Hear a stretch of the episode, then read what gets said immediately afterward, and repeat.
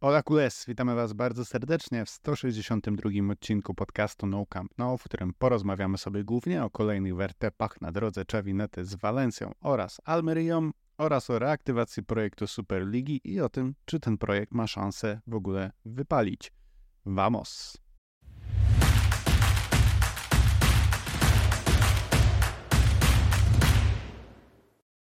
Ja się nazywam Adrian Białkowski, a ze mną jest jak zwykle Michał Gajdek. Cześć Michał. Cześć Adrian, cześć wszystkim. Michał, za nami najważniejszy mecz e, sezonu. Barca niestety przegrywa 2 do 3 z Klub Ameryka. Twoja opinia o tym meczu? Słuchamy. Proszę o dogłębną analizę. Będę zupełnie szczery, nie chciało mi się strasznie w środku nocy wstawać, żeby to spotkanie obejrzeć. Jak zobaczyłem wynik, to nie chciało mi się też całego spotkania nadrabiać. Obejrzałem sobie obszerny skrót i powiem Ci szczerze, że nie lubię wyciągania wniosków oczywiście z takich meczów czysto sportowych, natomiast to, co najbardziej zwróciło moją uwagę, to jest to, że my tam polecieliśmy na drugi koniec świata, no i z reguły jak e, ktoś za to zapłacił całkiem niezłe pieniądze, tak, no te 5 milionów euro. I z reguły jak oglądasz te spotkania podczas tournée, no to masz wrażenie, że tam jest bardzo trudno bilety, nie? Że te stadiony są pełne, a tutaj ta frekwencja, no to tak wyglądało, że może, nie wiem, połowa, może 40% stadionu było zapełnione, tak więc to dosyć takie niepokojące bym powiedział. Myślę, że ludzie nie chcieli po prostu oglądać e, Astralagi, e, Lamina Jamala, e, Marka Giu i tak dalej? Wiesz co, no ale w lato chcą, znaczy niekoniecznie ich. I, I, jednak jak kupujesz te bilety na ten mecz, to chyba jeszcze nie wiesz, kto tam będzie grać, tak więc no nie wiem, zastanawiam mnie to trochę. Może to dlatego, że jednak nie jest właśnie lato, tylko jednak jest e, zima, zaraz przed świętami, środek tygodnia i tak dalej. Widziałem dzisiaj swoją drogą mnóstwo komentarzy na Twitterze, które były na jedno kopyto na zasadzie, że e, nie dziwię im się, że nie poszli na to spotkanie, bo e, kto by chciał iść o trzeciej w nocy. Ale nie wiem, czy to były żarty, czy, czy, czy ktoś rzeczywiście na początku nie ogarnął zmiany czasu. Wiesz, no pogoda też nie sprzyjała, bo właśnie sprawdziłem, że teraz w Dallas jest 18 stopni, także faktycznie może się nie chcieć iść w taki mroźny dzień na stadion, marznąć, nie? Prawie jak na Montjuiku właściwie. A mówiąc serio, ja ci powiem, ja też obejrzałem tylko skrót, także to jest pierwszy mecz od dawna właściwie, który e, opuściłem. Chociaż e, o 2.30 jeszcze, jeszcze walczyłem trochę ze sobą, się zastanawiałem, ale jednak e, no, stwierdziłem, że absolutnie to po prostu nie ma sensu, bo skład no, jest, e, właśnie zobaczyłem jaki. Mm, przede wszystkim nie ma Roberta Lewandowskiego, jestem kibicem reprezentacji, więc po co miałbym oglądać? A po drugie, y, no sorry, ale y, na takim jetlagu, jak oni musieli tam zagrać, to, to jakie właściwie głębsze wnioski można by z tego meczu wyciągać? Myślę, no dwa dni temu był dopiero co mecz, właściwie prosto e, z meczu do samolotu. No i e, w końcu do tego Dallas. E, cieszy oczywiście bramka Marka Giu po ładnej akcji sektorem Fortem. No ale też no, z tego co widziałem, to trochę jak zwykle wylewów w obronie było. Nawet nam Klub Ameryka strzelił piętką ładnego gola. Mm, no także y, właściwie czy gra pierwszy skład, czy drugi, to, to jesteśmy w stanie coś tam w obronie odwalić. Także to tak e, właściwie tytułem wstępu. Jak wiadomo, no tak jak Michał powiedział, to chodziło tylko i wyłącznie o pieniądze w tym przypadku e, tego meczu. No i e, panowie już wracają do Barcelony, żeby się rozjechać na święta. E, zasłużone. No i miejmy nadzieję, że po tych świętach trochę coś im się przestawi, wstaną drugą nogą, bo, bo no, ostatnio wyglądało to niezbyt dobrze. Mm, no i też musimy niestety, niestety znowu o tym chwilę porozmawiać. Także masz znowu dwa teraz mecze do wyboru. Masz e, fantastyczny mecz z Walencją oraz fantastyczny mecz z Almerią, od którego chciałbyś zacząć. Nie, ja chyba oba bym podsumował w podobny sposób, bo to, że jeden wygraliśmy, drugi zremisowaliśmy, to nie zmienia faktu, że znowu miałem wrażenie, że oglądamy trochę to samo spotkanie. Mhm. No, wychodząc od tego, że klasa tych rywali jest, no nie chcę obrazić Walencji, ale jednak taka zupełnie rezerwowa Walencja, która też gdzieś zbliża się do tej, czy balansuje jeszcze nad, nad strefą spadkową no i Almeria, która ma oszałamiające wręcz osiągnięcia, bo my tutaj tak gado gado o tych kolejnych meczach, a to już jest prawie półmetek sezonu, bo jest 18 kolejek rozegranych na 38, mm, więc zaraz będzie, zaraz będzie połowa. E, I Almeria ma 5 punktów, tak? No Valencia ostatnio trochę wyszła, e, jeżeli chodzi o te o to miejsce, no jest idealnie w środku niby tabeli, ale ta Walencja, która z nami grała, to była Walencja, no tak jak zapowiadaliśmy, osłabiona, przynajmniej w teorii, przez absencję. Więc to nie jest tak, że e, graliśmy z gigantyczną marką i, i tutaj ona grała też, tak? Tylko myślę, że trzeba to traktować jako rywala, który nie był jakoś po prostu mocny, nie był też w formie, bo przed spotkaniem z nami no, przegrał z Hetafe, przegrał z Gironą, zremisował z Celtą.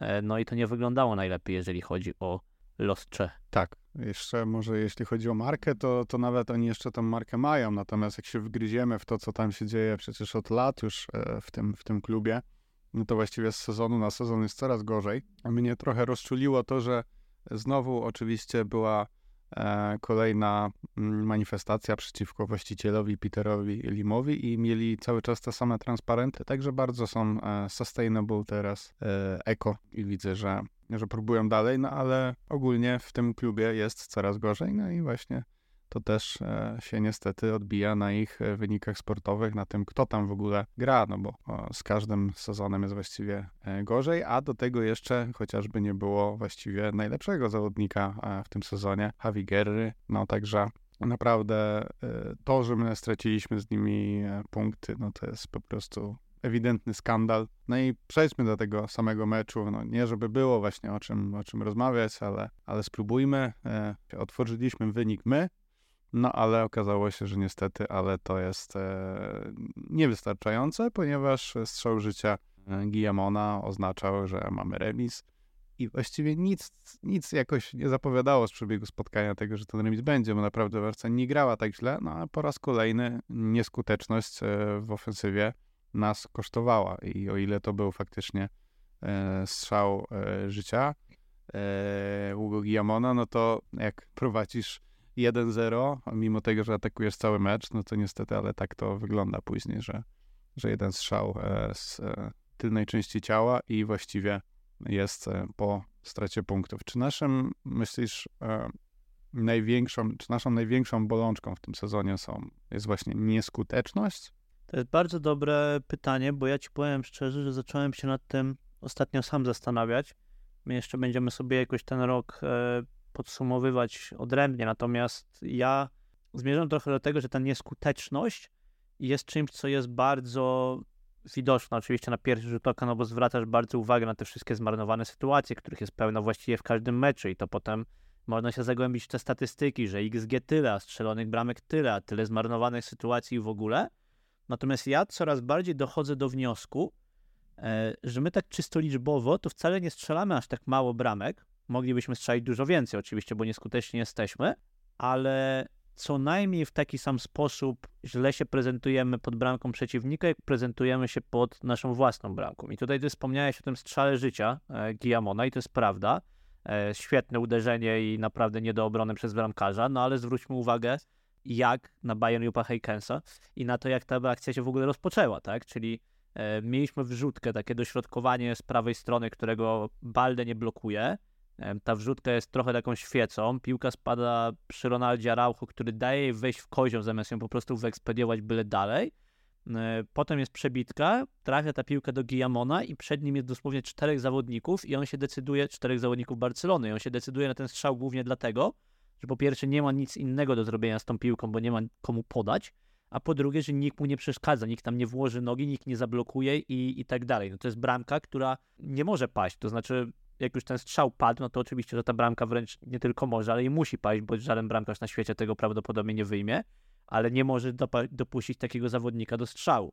I potem mamy sytuację z Almerią i znowu to, że my strzelamy trzy bramki z Almerią, no to jest dosyć e, okej okay wynikiem, ale to, że tracimy dwie, no już zaczyna być troszeczkę męczące, tak? No i znowu pierwsza bramka dla Almerii, Ronald Araujo macha, że jest spalony niczym Sergio Ramos za najlepszych lat, e, a my siedzieliśmy akurat podczas tego meczu na lateralu i no, mówiliśmy, że widać, że nie ma spalonego, tak? W sensie ja byłem absolutnie na 100% pewny, że ta bramka będzie, bo to w czasie rzeczywistym było widać, że ten zawodnik po prostu Araujo wybiegł idealnie w linię. Niestety było widać, że spalonego nie będzie.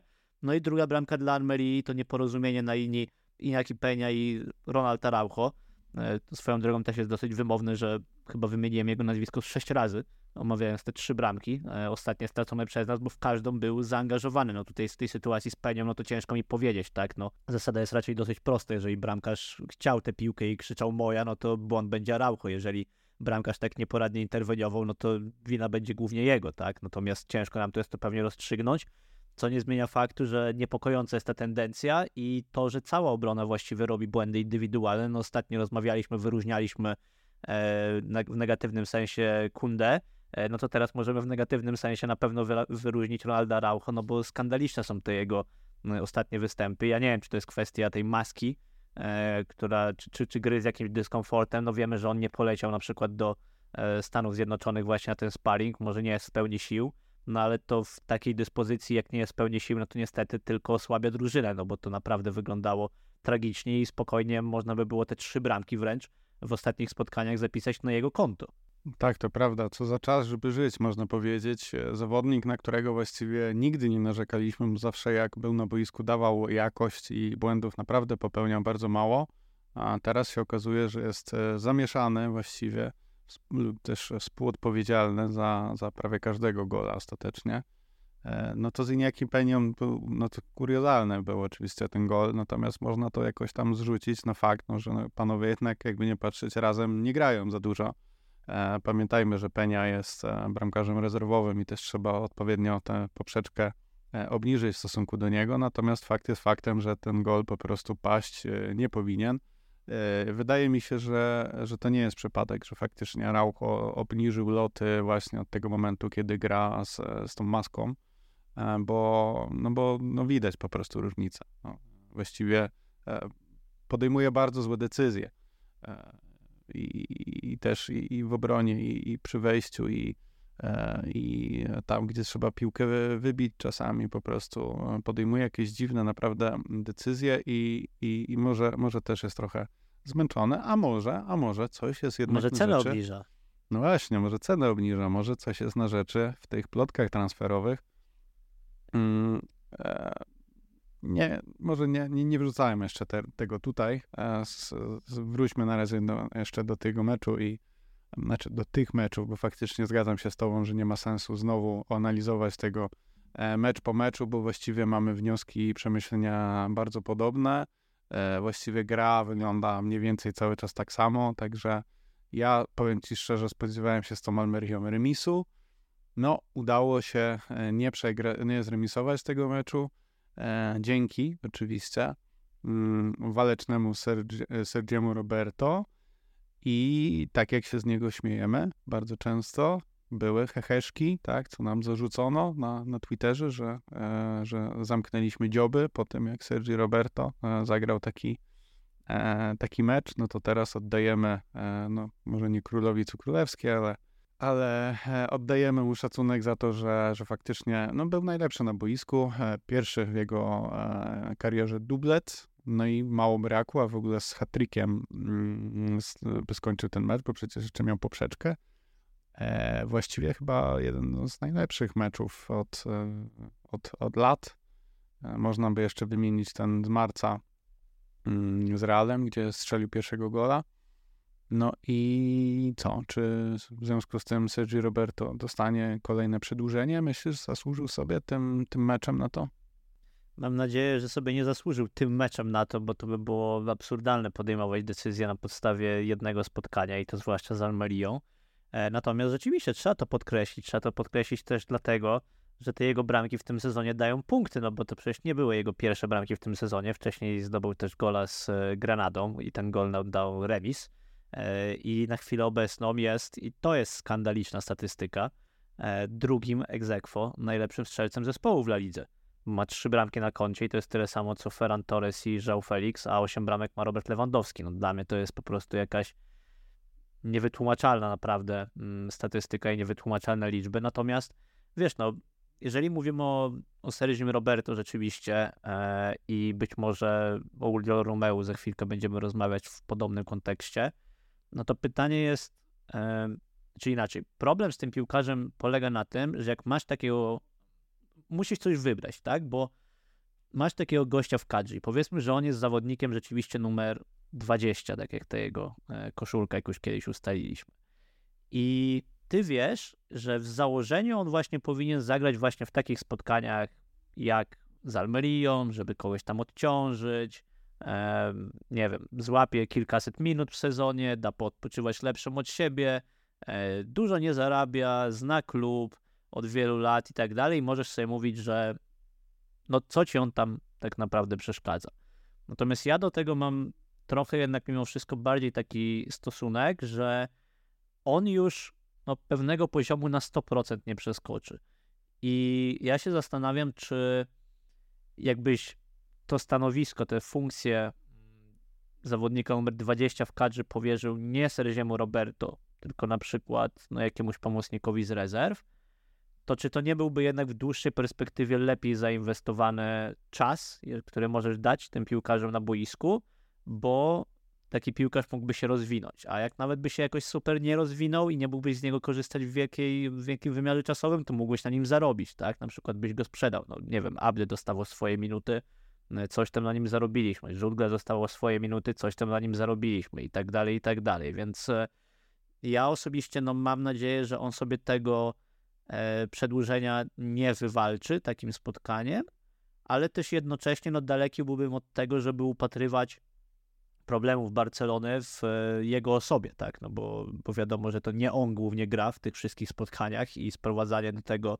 e, sprowadzanie gry Barcelony czy problemów Barcelony do tego, jak gra zawodnik numer 20 w kadrze, e, to jest inna, e, to, to jest moim zdaniem zupełnie nietrafiona e, kwestia, chociaż najbardziej mnie przy nim dziwi to, że właśnie on może mieć przed sobą trzech, czterech, pięciu innych zawodników, może być połamany samemu przez pół sezonu, a potem się nagle okazuje, że jak przychodzi jakiś ważny moment, to ten ma kontuzję, tamten ma zawieszenie, e, tamten się zatrzasnął w łazience i nagle on wychodzi. To jest dla mnie absolutnie niesamowite. Ja nie wiem, czy on tam odprawia jakieś voodoo czy cokolwiek, bo zawsze się kończy tym, że Sergio Roberto na tym boisku jest i jestem w stanie teraz wejść w zakład, że Sergio Roberto zaliczy jakieś minuty w Lidze Mistrzów na wiosnę na przykład. I wtedy już będzie to problem. Bo to, że go wpuszczasz w mecz z Almerią u siebie, to jest fajne. Znaczy możesz to jakoś zrozumieć, zwłaszcza jak się zaprezentowało tak jak teraz, to jest nawet bardzo, bardzo fajne. Ale to, że on będzie siedział na tej ławce, e, w, na przykład w tym Neapolu i się z niej podniesie, jestem absolutnie przekonany, że nie wiadomo jaki tam kataklizm się wydarzy, ale jestem pewny, że tam zagra, to już jest coś, co mi daje do myślenia i właśnie dlatego wolałbym, żeby zabrać po prostu e, Xaviemu możliwość skorzystania z takiej opcji. Jesteś podekscytowany, wizją, że w Neapolu na stadion Diego Maradona zobaczysz e, cherubinka po raz kolejny. E, wiesz co? Y, ja y, generalnie się z tobą zgadzam, to znaczy faktycznie wolałbym dać te minuty komuś innemu, no bo on po prostu nie, no, tak jak powiedziałeś, swojego poziomu już nie przekroczy, chociaż i tak wygląda lepiej, tak? No, miejmy nadzieję, że nie złapie żadnej kontuzji, e, bo jako taki właśnie zadaniowiec nawet by nam się przydał, tak samo jak e, zwróciliśmy uwagę, będąc na stadionie, że na przykład Uriol Romeo zagrał całkiem przyzwoite spotkanie, no bo to jest trochę bardziej jego poziom i to jest to, jest to po co został tutaj e, do Barcelony ściągany. I był bardzo właśnie. budowany przez trybunę. Tak, był bardzo budowany przez trybuny. Faktycznie było słychać e, e, owacje, było słychać Uri Uri, jak dostawał piłkę, czyli skrót od jego imienia.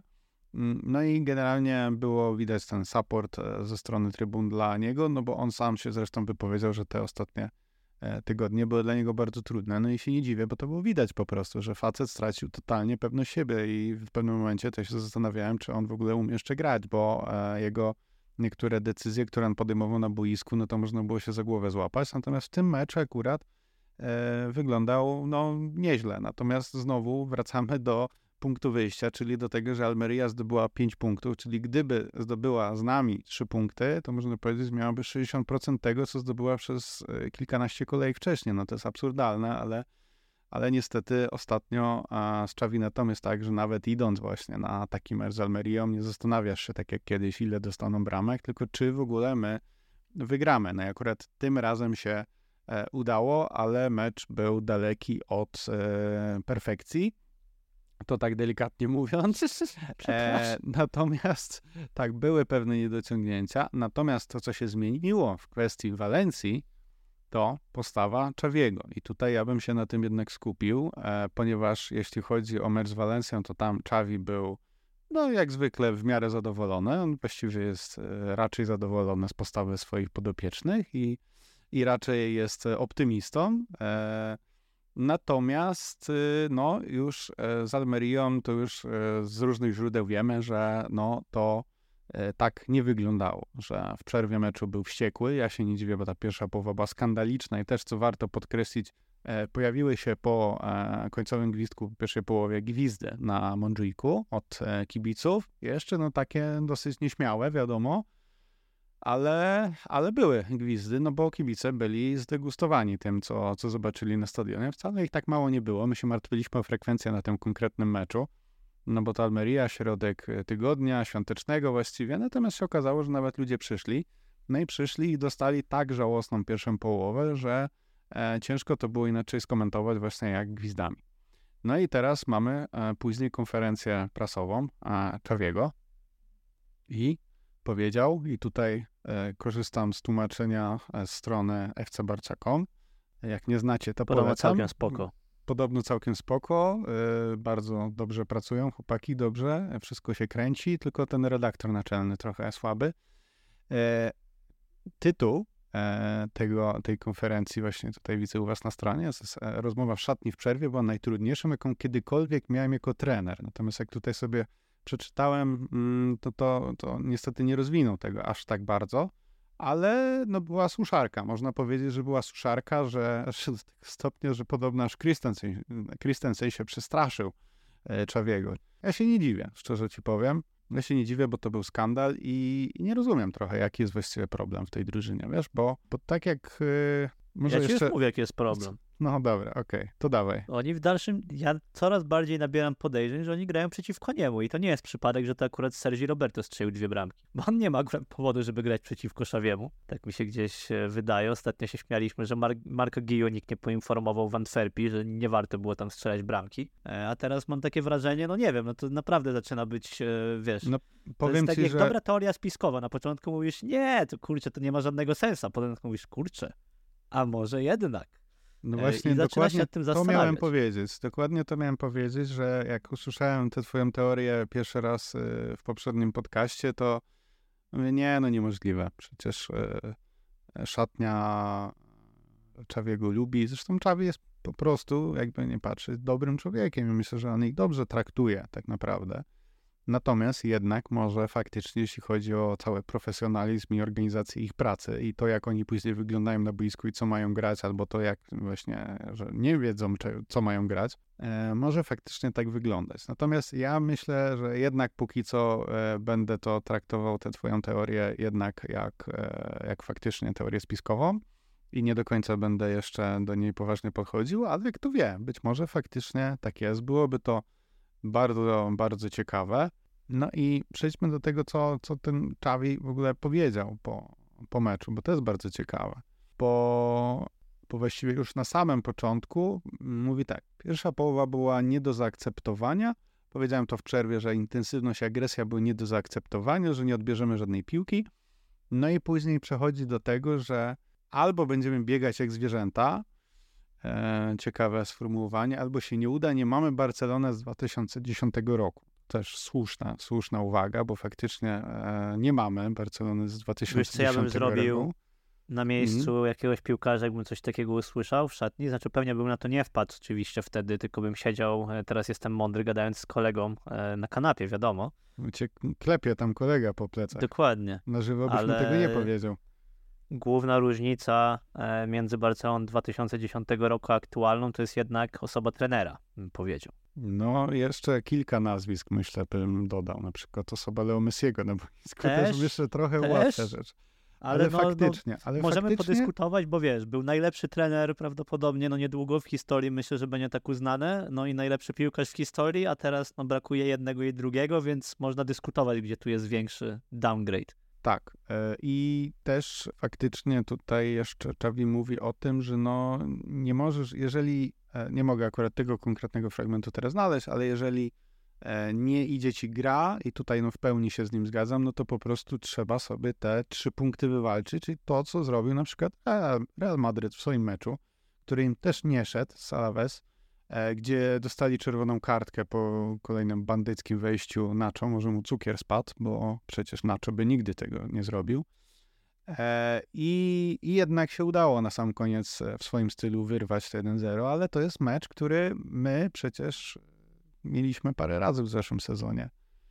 Mm, właśnie, więc e, trochę oni przyjmują tę naszą rolę, niestety. Idą jak po swoje, jak to powiedziałeś na Twitterze, i, i no, mi to od początku sezonu niestety tak, tak wygląda, że, że tak się to rysuje, że będzie bardzo ciężko e, tego mistrza mm, wyrwać i, i 7 punktów już w tym momencie Natomiast mamy. też powiem ci szczerze, y, już e, stricte o tych słowach Szawiego, ja nie ukrywam, że jak je przeczytałem, e, bezpośrednio po meczu, gdzie też byłem zirytowany mocno tym obrazem, tego co się tam wydarzyło, to bym tym słowom mocno przyklasnął, tak? Bo wiadomo, też są emocje i mówisz, no i bardzo dobrze, że w końcu tych piłkarzy, tam wiadomo, te gwiazdeczki, oddajcie koszulki i tak dalej, i tak dalej, wkłady do koszulek, tak, moje ulubione, oczywiście. E, natomiast potem przychodzi ci trochę taka refleksja, bo zaczynasz się zastanawiać, mówisz, okej, okay, no nie bieg, bo tam potem padł taki fajny cytat, że trzeba było biegać jak świnie, tak? Korelką o Serdos, e, jeżeli chodzi o, o to spotkanie z Almerią i ja się zacząłem na tym łapać, mówię, czy na pewno FC Barcelona musi biegać jak świnie, żeby wygrać przekonująco, czy chociaż spokojnie mecz z Almerią.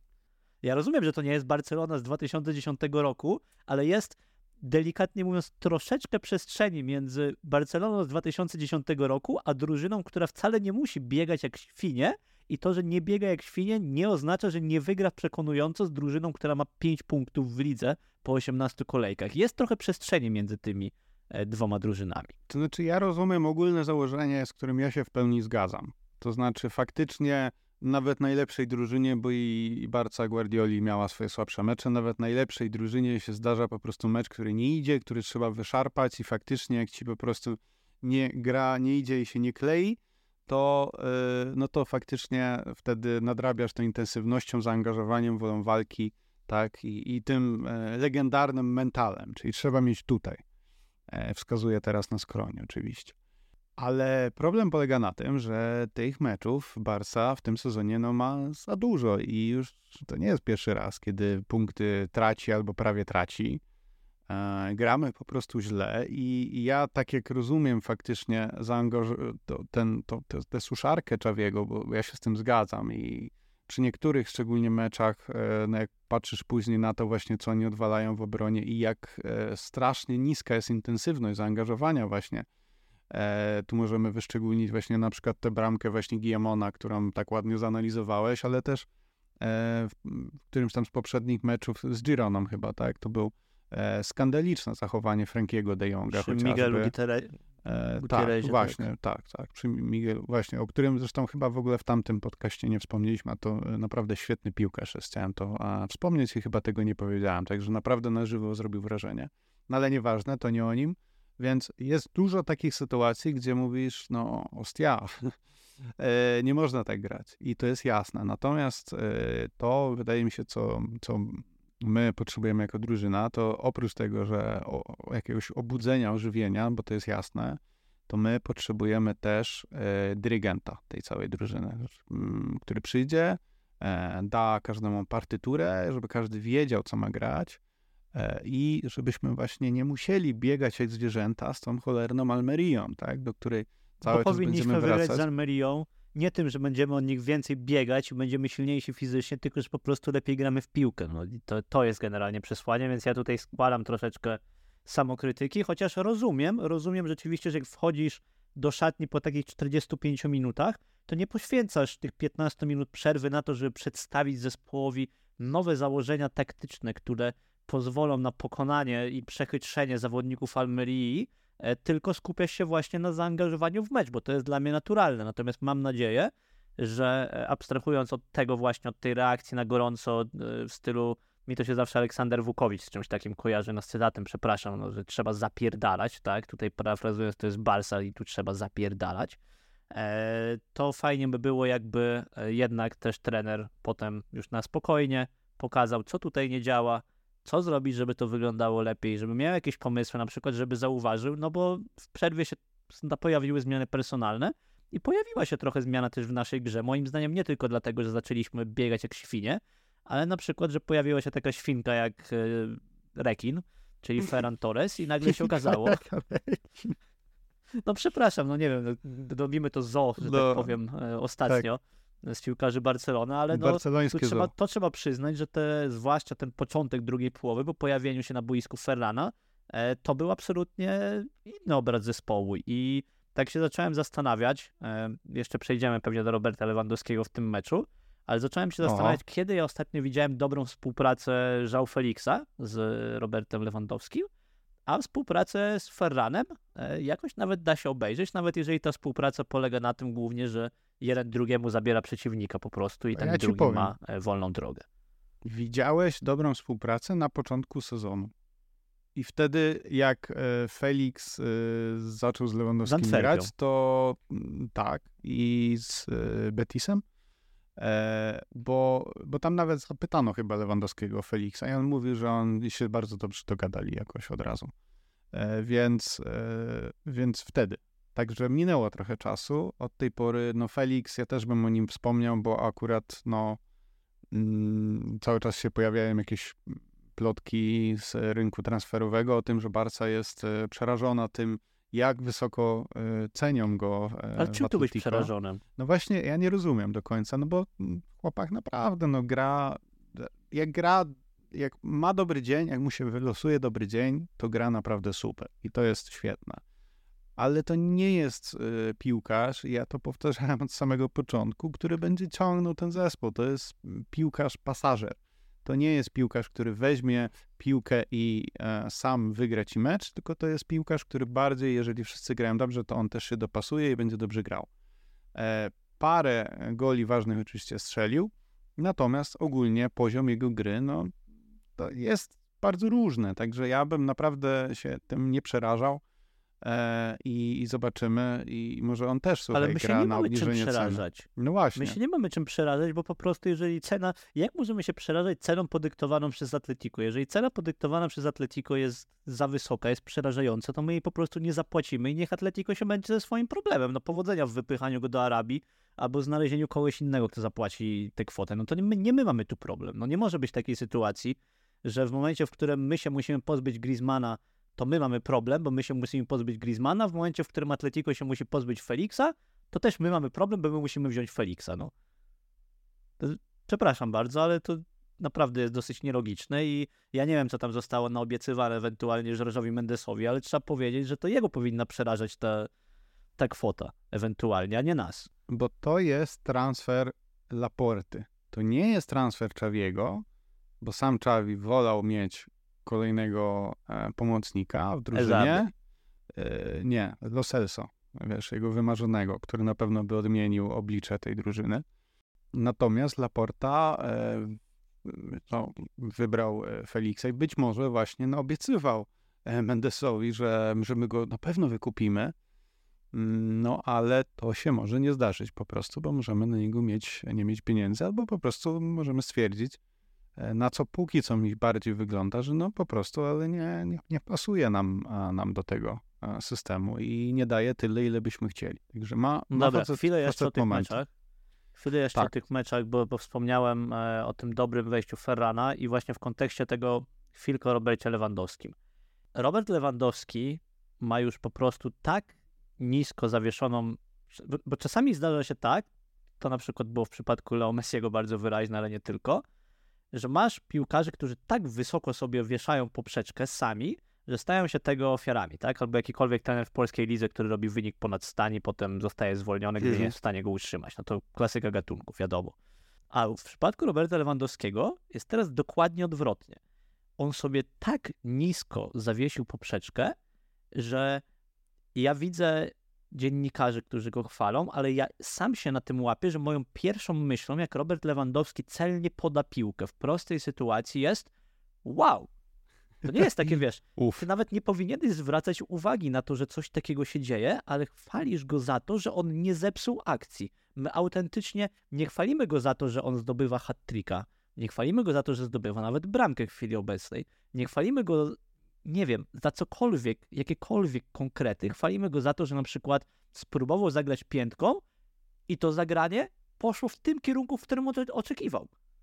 Wow! Musisz się z tego cieszyć, no bo ostatnio to wcale nie jest takie oczywiste. I to jest dla mnie wręcz skandaliczny spadek oczekiwań. Ja odmawiam stosowania takiej miary do najlepszego polskiego piłkarza w historii do zawodnika, którego oglądaliśmy na początku pobytu w Barcelonie w zupełnie innej formie. I tutaj, przepraszam, ale będzie aktualizacja tabeli strzelców e, La Liga, bo musimy sobie w końcu zdać sprawę, jakie mamy oczekiwania wobec e, Roberta Lewandowskiego. A mamy takie, że na chwilę obecną Robert Lewandowski jest ex aequo na miejscu numer 6 w e, klasyfikacji strzelców. La Ale Ligi. jak to? Robert robi jest tam, przecież. Nie, nie. To, że jest na szóstym miejscu, to jest jedna sprawa, ale na tym samym szóstym miejscu jest dwóch napastników Atletiku, Iñaki Williams i Gorka Guruteza. Guruzeta, przepraszam. Guruzeta. Gerard Moreno z Villarrealu, Ante Budimir z Osasuny. Przed nimi jest Alvaro Morata z Atletico, 9 goli, Artem Dowbyk z Girony 11, Antoine Griezmann z Atletico 11, Borja Majoral z Hetafe 12 i Jude Bellingham 13. No cholera jasna, jeżeli w lidze, w której na Picici idzie zawodnik, który nie jest napastnikiem, a zaraz za nim jest Borja Majoral i to grający w Hetafe, w Hetafe, który on strzelił 12 z 24 bramek Hetafe i Robert Lewandowski traci już na chwilę obecną do niego 4 bramki, to ja nie wiem, na jakiej podstawie my możemy oceniać. No, znaczy, nie wiem, pa naprawdę. Patrząc, nie wiem, nie wiem, nie wiem. Patrząc czysto statystycznie, Robert, yy, i tu jest raczej zgoda wśród statystyków futbolu, jest jednym z najbardziej nieskutecznych napastników top 5 lig w tym momencie. I w ogóle Barcelona jest yy, siłą rzeczy też w czołówce, jak nie, nie numer jeden. Także faktycznie ta nasza nieskuteczność jest bardzo duża, natomiast ja się tak zastanawiam właśnie, czy na przykład gdybyśmy my wcisnęli tej Almerii bramkę więcej, gdybyśmy z tą Walencją wygrali, czy no na przykład by tak bardzo zmieniało nasze postrzeganie tej drużyny. Znaczy na pewno zmieniłoby sytuację e, w tabeli, bo mielibyśmy, nie wiem, może minus 4 i minus 3 punkty i dużo lepiej by to wyglądało, a teraz mamy minus 7 i dwa przegrane mecze i z Realem i z Gironą, e, więc pamiętajmy, że tutaj się mecze bezpośrednio liczą. No ale ostatecznie obraz tej drużyny jest po prostu słaby, no i, i nie ma co tego pudrować. I widzą to też e, kibice, którzy niechętnie przychodzą na stadion, którzy zaczęli gwizdać. No myślę, że jak nie, gdyby ale... to jeszcze dłużej potrwało, to kto wie, czy by się nie skończyło jakąś panioladą, czyli chusteczkami białymi na stadionie, no bo mm, no bo tak e, trochę to zmierza w tym kierunku, jeżeli tak, e, tak bardzo będzie grać. Bo ktoś może czepić oczywiście, czemu ja zawsze o tym lewym i czemu jego wybieram. No temu, że to miał być transfer, który i był do pewnego momentu, który będzie epokowy dla Barcelony, tak? No przychodzi największa gwiazda. No nie na darmo tyle osób było na jego prezentacji, nie na darmo zarabia tyle i zarabia. Nie na darmo tyle kosztował, ile kosztował. Nie na darmo ma taki status, jaki ma, żeby potem przykładać do niego miarę, którą, no, jakby takie liczby ci zrobił Marcin Braithwaite, to byś powiedział, że są ok nie powiedziałbyś nawet, że są genialne, tak? No chłop miał 8 bramek po 18 kolejkach. No, no spoko, no w sensie fajnie, no pogratulować i, i tyle, ale tutaj nie możesz być z czegoś takiego samozadowolony, bo tych bramek po prostu brakuje. I jeżeli chodzi o tę sytuację w tabeli, już abstrahując od lewego, no to pewnie znowu do tego będziemy przechodzić w takim bardziej przykrojowym materiale. Natomiast ja w ogóle nie uważam, mówiąc uczciwie, żeby jakimś wielkim problemem było to, że my przegraliśmy i z Gironą, i z Realem, bo to się zdarza. To są mecze, które można przegrać, zwłaszcza, że w żadnym z nich nie zaprezentowaliśmy się aż tak tragicznie. Problemem jest to, że my, ma, my straciliśmy punkty częściej niż Real i Girona z innymi zespołami. Tak, bo my na chwilę obecną mamy pięć remisów i to są remisy z Hetafe, z Majorką, z Granadą, z Rajo i ze zdziesiątkowaną Walencją. My na to sobie nie możemy pozwolić. No jeżeli mówimy o tym, że mamy aktualnie 7 punktów straty do lidera, to my wypuściliśmy 10 punktów w tych spotkaniach. My moglibyśmy przegrać z Realem i z Gironą i po 10-0 wystarczyłoby maksymalnie w jednym z tych spotkań, a nie w pięciu stracić punkty, bo to naturalne, że kiedyś się stracisz i bylibyśmy liderem. Wiesz, tu jest problem. Moim zdaniem ligę naprawdę się przegrywa w takich właśnie spotkaniach i wygrywa się ją w takich spotkaniach, jak Real wczoraj z Alaves. Tak, tutaj się z tobą e, zgadzam i faktycznie jeżeli tracisz e, punkty ze średniakami, no to później możesz z tymi najlepszymi Mam jeszcze jedną fajną statystykę sąsiadują w tabeli, możesz, możesz nadrobić. No to dawaj. Wiesz, że e, Betis, Real Betis przegrał tyle samo meczów w tym sezonie, co my, La Ligi, też dwa, natomiast wygrał tylko sześć, wygrał tylko sześć, a 10 zremisował i przez to jest na siódmym miejscu. Mi się wydaje, że no będzie, będzie nam ciężko to e, odkręcić. Tak jak mówiłem kiedyś, no nie wygrywa się ligi na jesieni, ale można ją przegrać i nie wiem, czy my nie jesteśmy już w tej sytuacji. Niestety jest to bardzo smutna konstatacja, ale tak jest. I jeszcze na koniec e, tego już omawiania, bo zaraz e, chcemy przejść do Superligi, która myślę jest trochę ciekawszym tematem i bardziej aktualnym. Nie, nie, to nie, to była przepraszam. Europa. A to jest Tak. prawdziwa Superliga. To jest prawdziwa, oczywiście. No ale powiedz, zastanawiałbyś się, jaki będzie hymn Superligi. Może od tego powinni zacząć, ale dobra, nie wyprzedzając fakt. Może. No ale lepszego niż Champions League to nie zrobią, sorry. Nie, nie jest to Lepszego niż. Europa League nie zrobią. Tak, przepraszam. E, przejęzyczyłem się. Natomiast jedno, jeden fragment jeszcze z tej konferencji Czawiego. Pierwsza połowa jest nieakceptowalna, mimo wszystko stworzyliśmy dwie lub trzy okazje do zdobycia bramki. Musimy pracować jak zwierzęta. Czy tobie coś nie przypominają te słowa? Który trener Szczerze? mówi, że musimy ciężko pracować? Y, Frank Rijkaard, natomiast aktualnie się patrzę e, na taką przypinkę, którą dostałem w prezencie breloczek, w którym, na którym jest Samuel to i to jego słowa też były chyba w tym kierunku kierowane, ale tak, o tym, że te konferencje prasowe Szawiego zmierzają w, gron, w rewiry, w które nas zabierali holenderscy szkoleniowcy FC Barcelony, to też już pisałem, bo powiem Ci szczerze, że jak zobaczyłem, e, bo ja kojarzyłem te słowo tej skuteczności i to, że Szawi powiedział ostatnio, jestem zaniepokojony brakiem skuteczności, ale nie martwi mnie nasza gra i powiedział, że Barca nie zasłużyła e, na tę stratę punktów i że drużyna zagrała dobry mecz, a główny problem leży w braku skuteczności, no to było trochę takie dziwne, szczerze mówiąc. Zwłaszcza, że tego nie powiedział akurat Szawi, tylko to powiedział Ronald Koeman i potem po tej wypowiedzi został e, zwolniony, e, bo to było po spotkaniu z Rayo Vallecano. E, Więc e, tutaj w pana Mazurka się troszeczkę zabawiłem, ale to brzmi naprawdę jak kopia tych wypowiedzi e, i to jest, to jest niepokojące. No ale tak, tak, no generalnie, wiesz co, ja się jeszcze zastanawiam tylko nad tym, powiem ci szczerze, bo do tej pory nie miałem jakiejś wątpliwości, że Xavi, tak jak mówisz, jest lubiany w szatni, powiedzmy, nie wiem, czy jest autorytetem, natomiast na pewno zawodnicy mieli do niego pozytywny stosunek i tak dalej.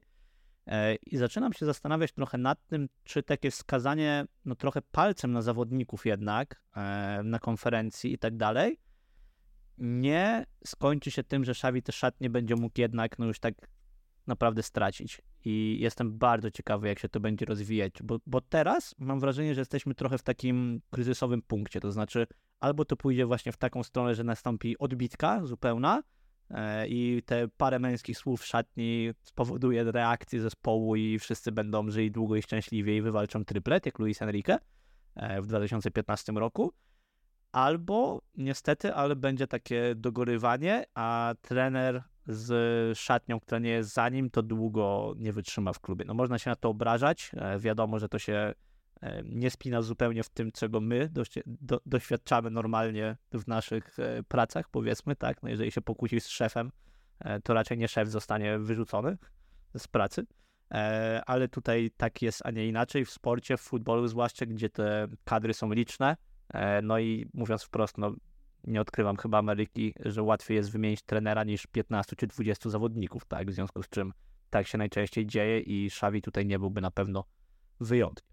Tak, to prawda i, i tutaj myślę, że no największym problemem w takim przypadku byłoby to, że, że po prostu nie ma za bardzo kogo wyciągnąć z tego rynku w tym momencie, no ale to są problemy na, na przyszłość, e, więc ostatnie pytanie już w tym temacie, twoje przewidywanie, no bo kończymy rok, koń- skończyliśmy rundę, więc twoje przewidywania na, na to, czy właśnie pójdziemy drogą e, późnego Rajkarda, czy Kumana i tak się to też skończy, czy jednak faktycznie się obudzimy i, i wygramy wszystko.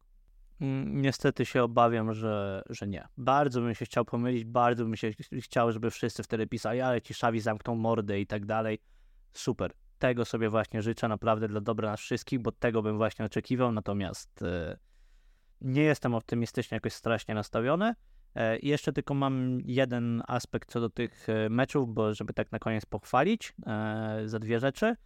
Pierwsza rzecz to są bramki z rzutów rożnych. Dwie bramki w tym spotkaniu, mogą być spokojnie trzy i to już jest kolejny raz, gdzie mamy widać, że dobrze dopracowane te stałe fragmenty gry. No niestety to mnie trochę martwi, że drugiej strony, że nie zdobywamy bramki z Almerią z gry. Tak naprawdę zdobyliśmy jedną e, i to jest tyle, a reszta to są bramki z rzutów rożnych, ale rzecz jasna one się liczą za tyle samo. E, I drugi też taki słodko-gorzka, e, czyli najpierw pochwała Rafinha, czwarty mecz z rzędu z asystą i bramka również w tym spotkaniu. Natomiast ta cieszynka, nie wiem, nie wiem, naprawdę nie Sorry, wiem. No. ale dla mnie to jest Memphis, Coutinho vibe i nie wiem, nie wiem, nie wiem, co to miało na celu, jeżeli Rafinha się czuje, no...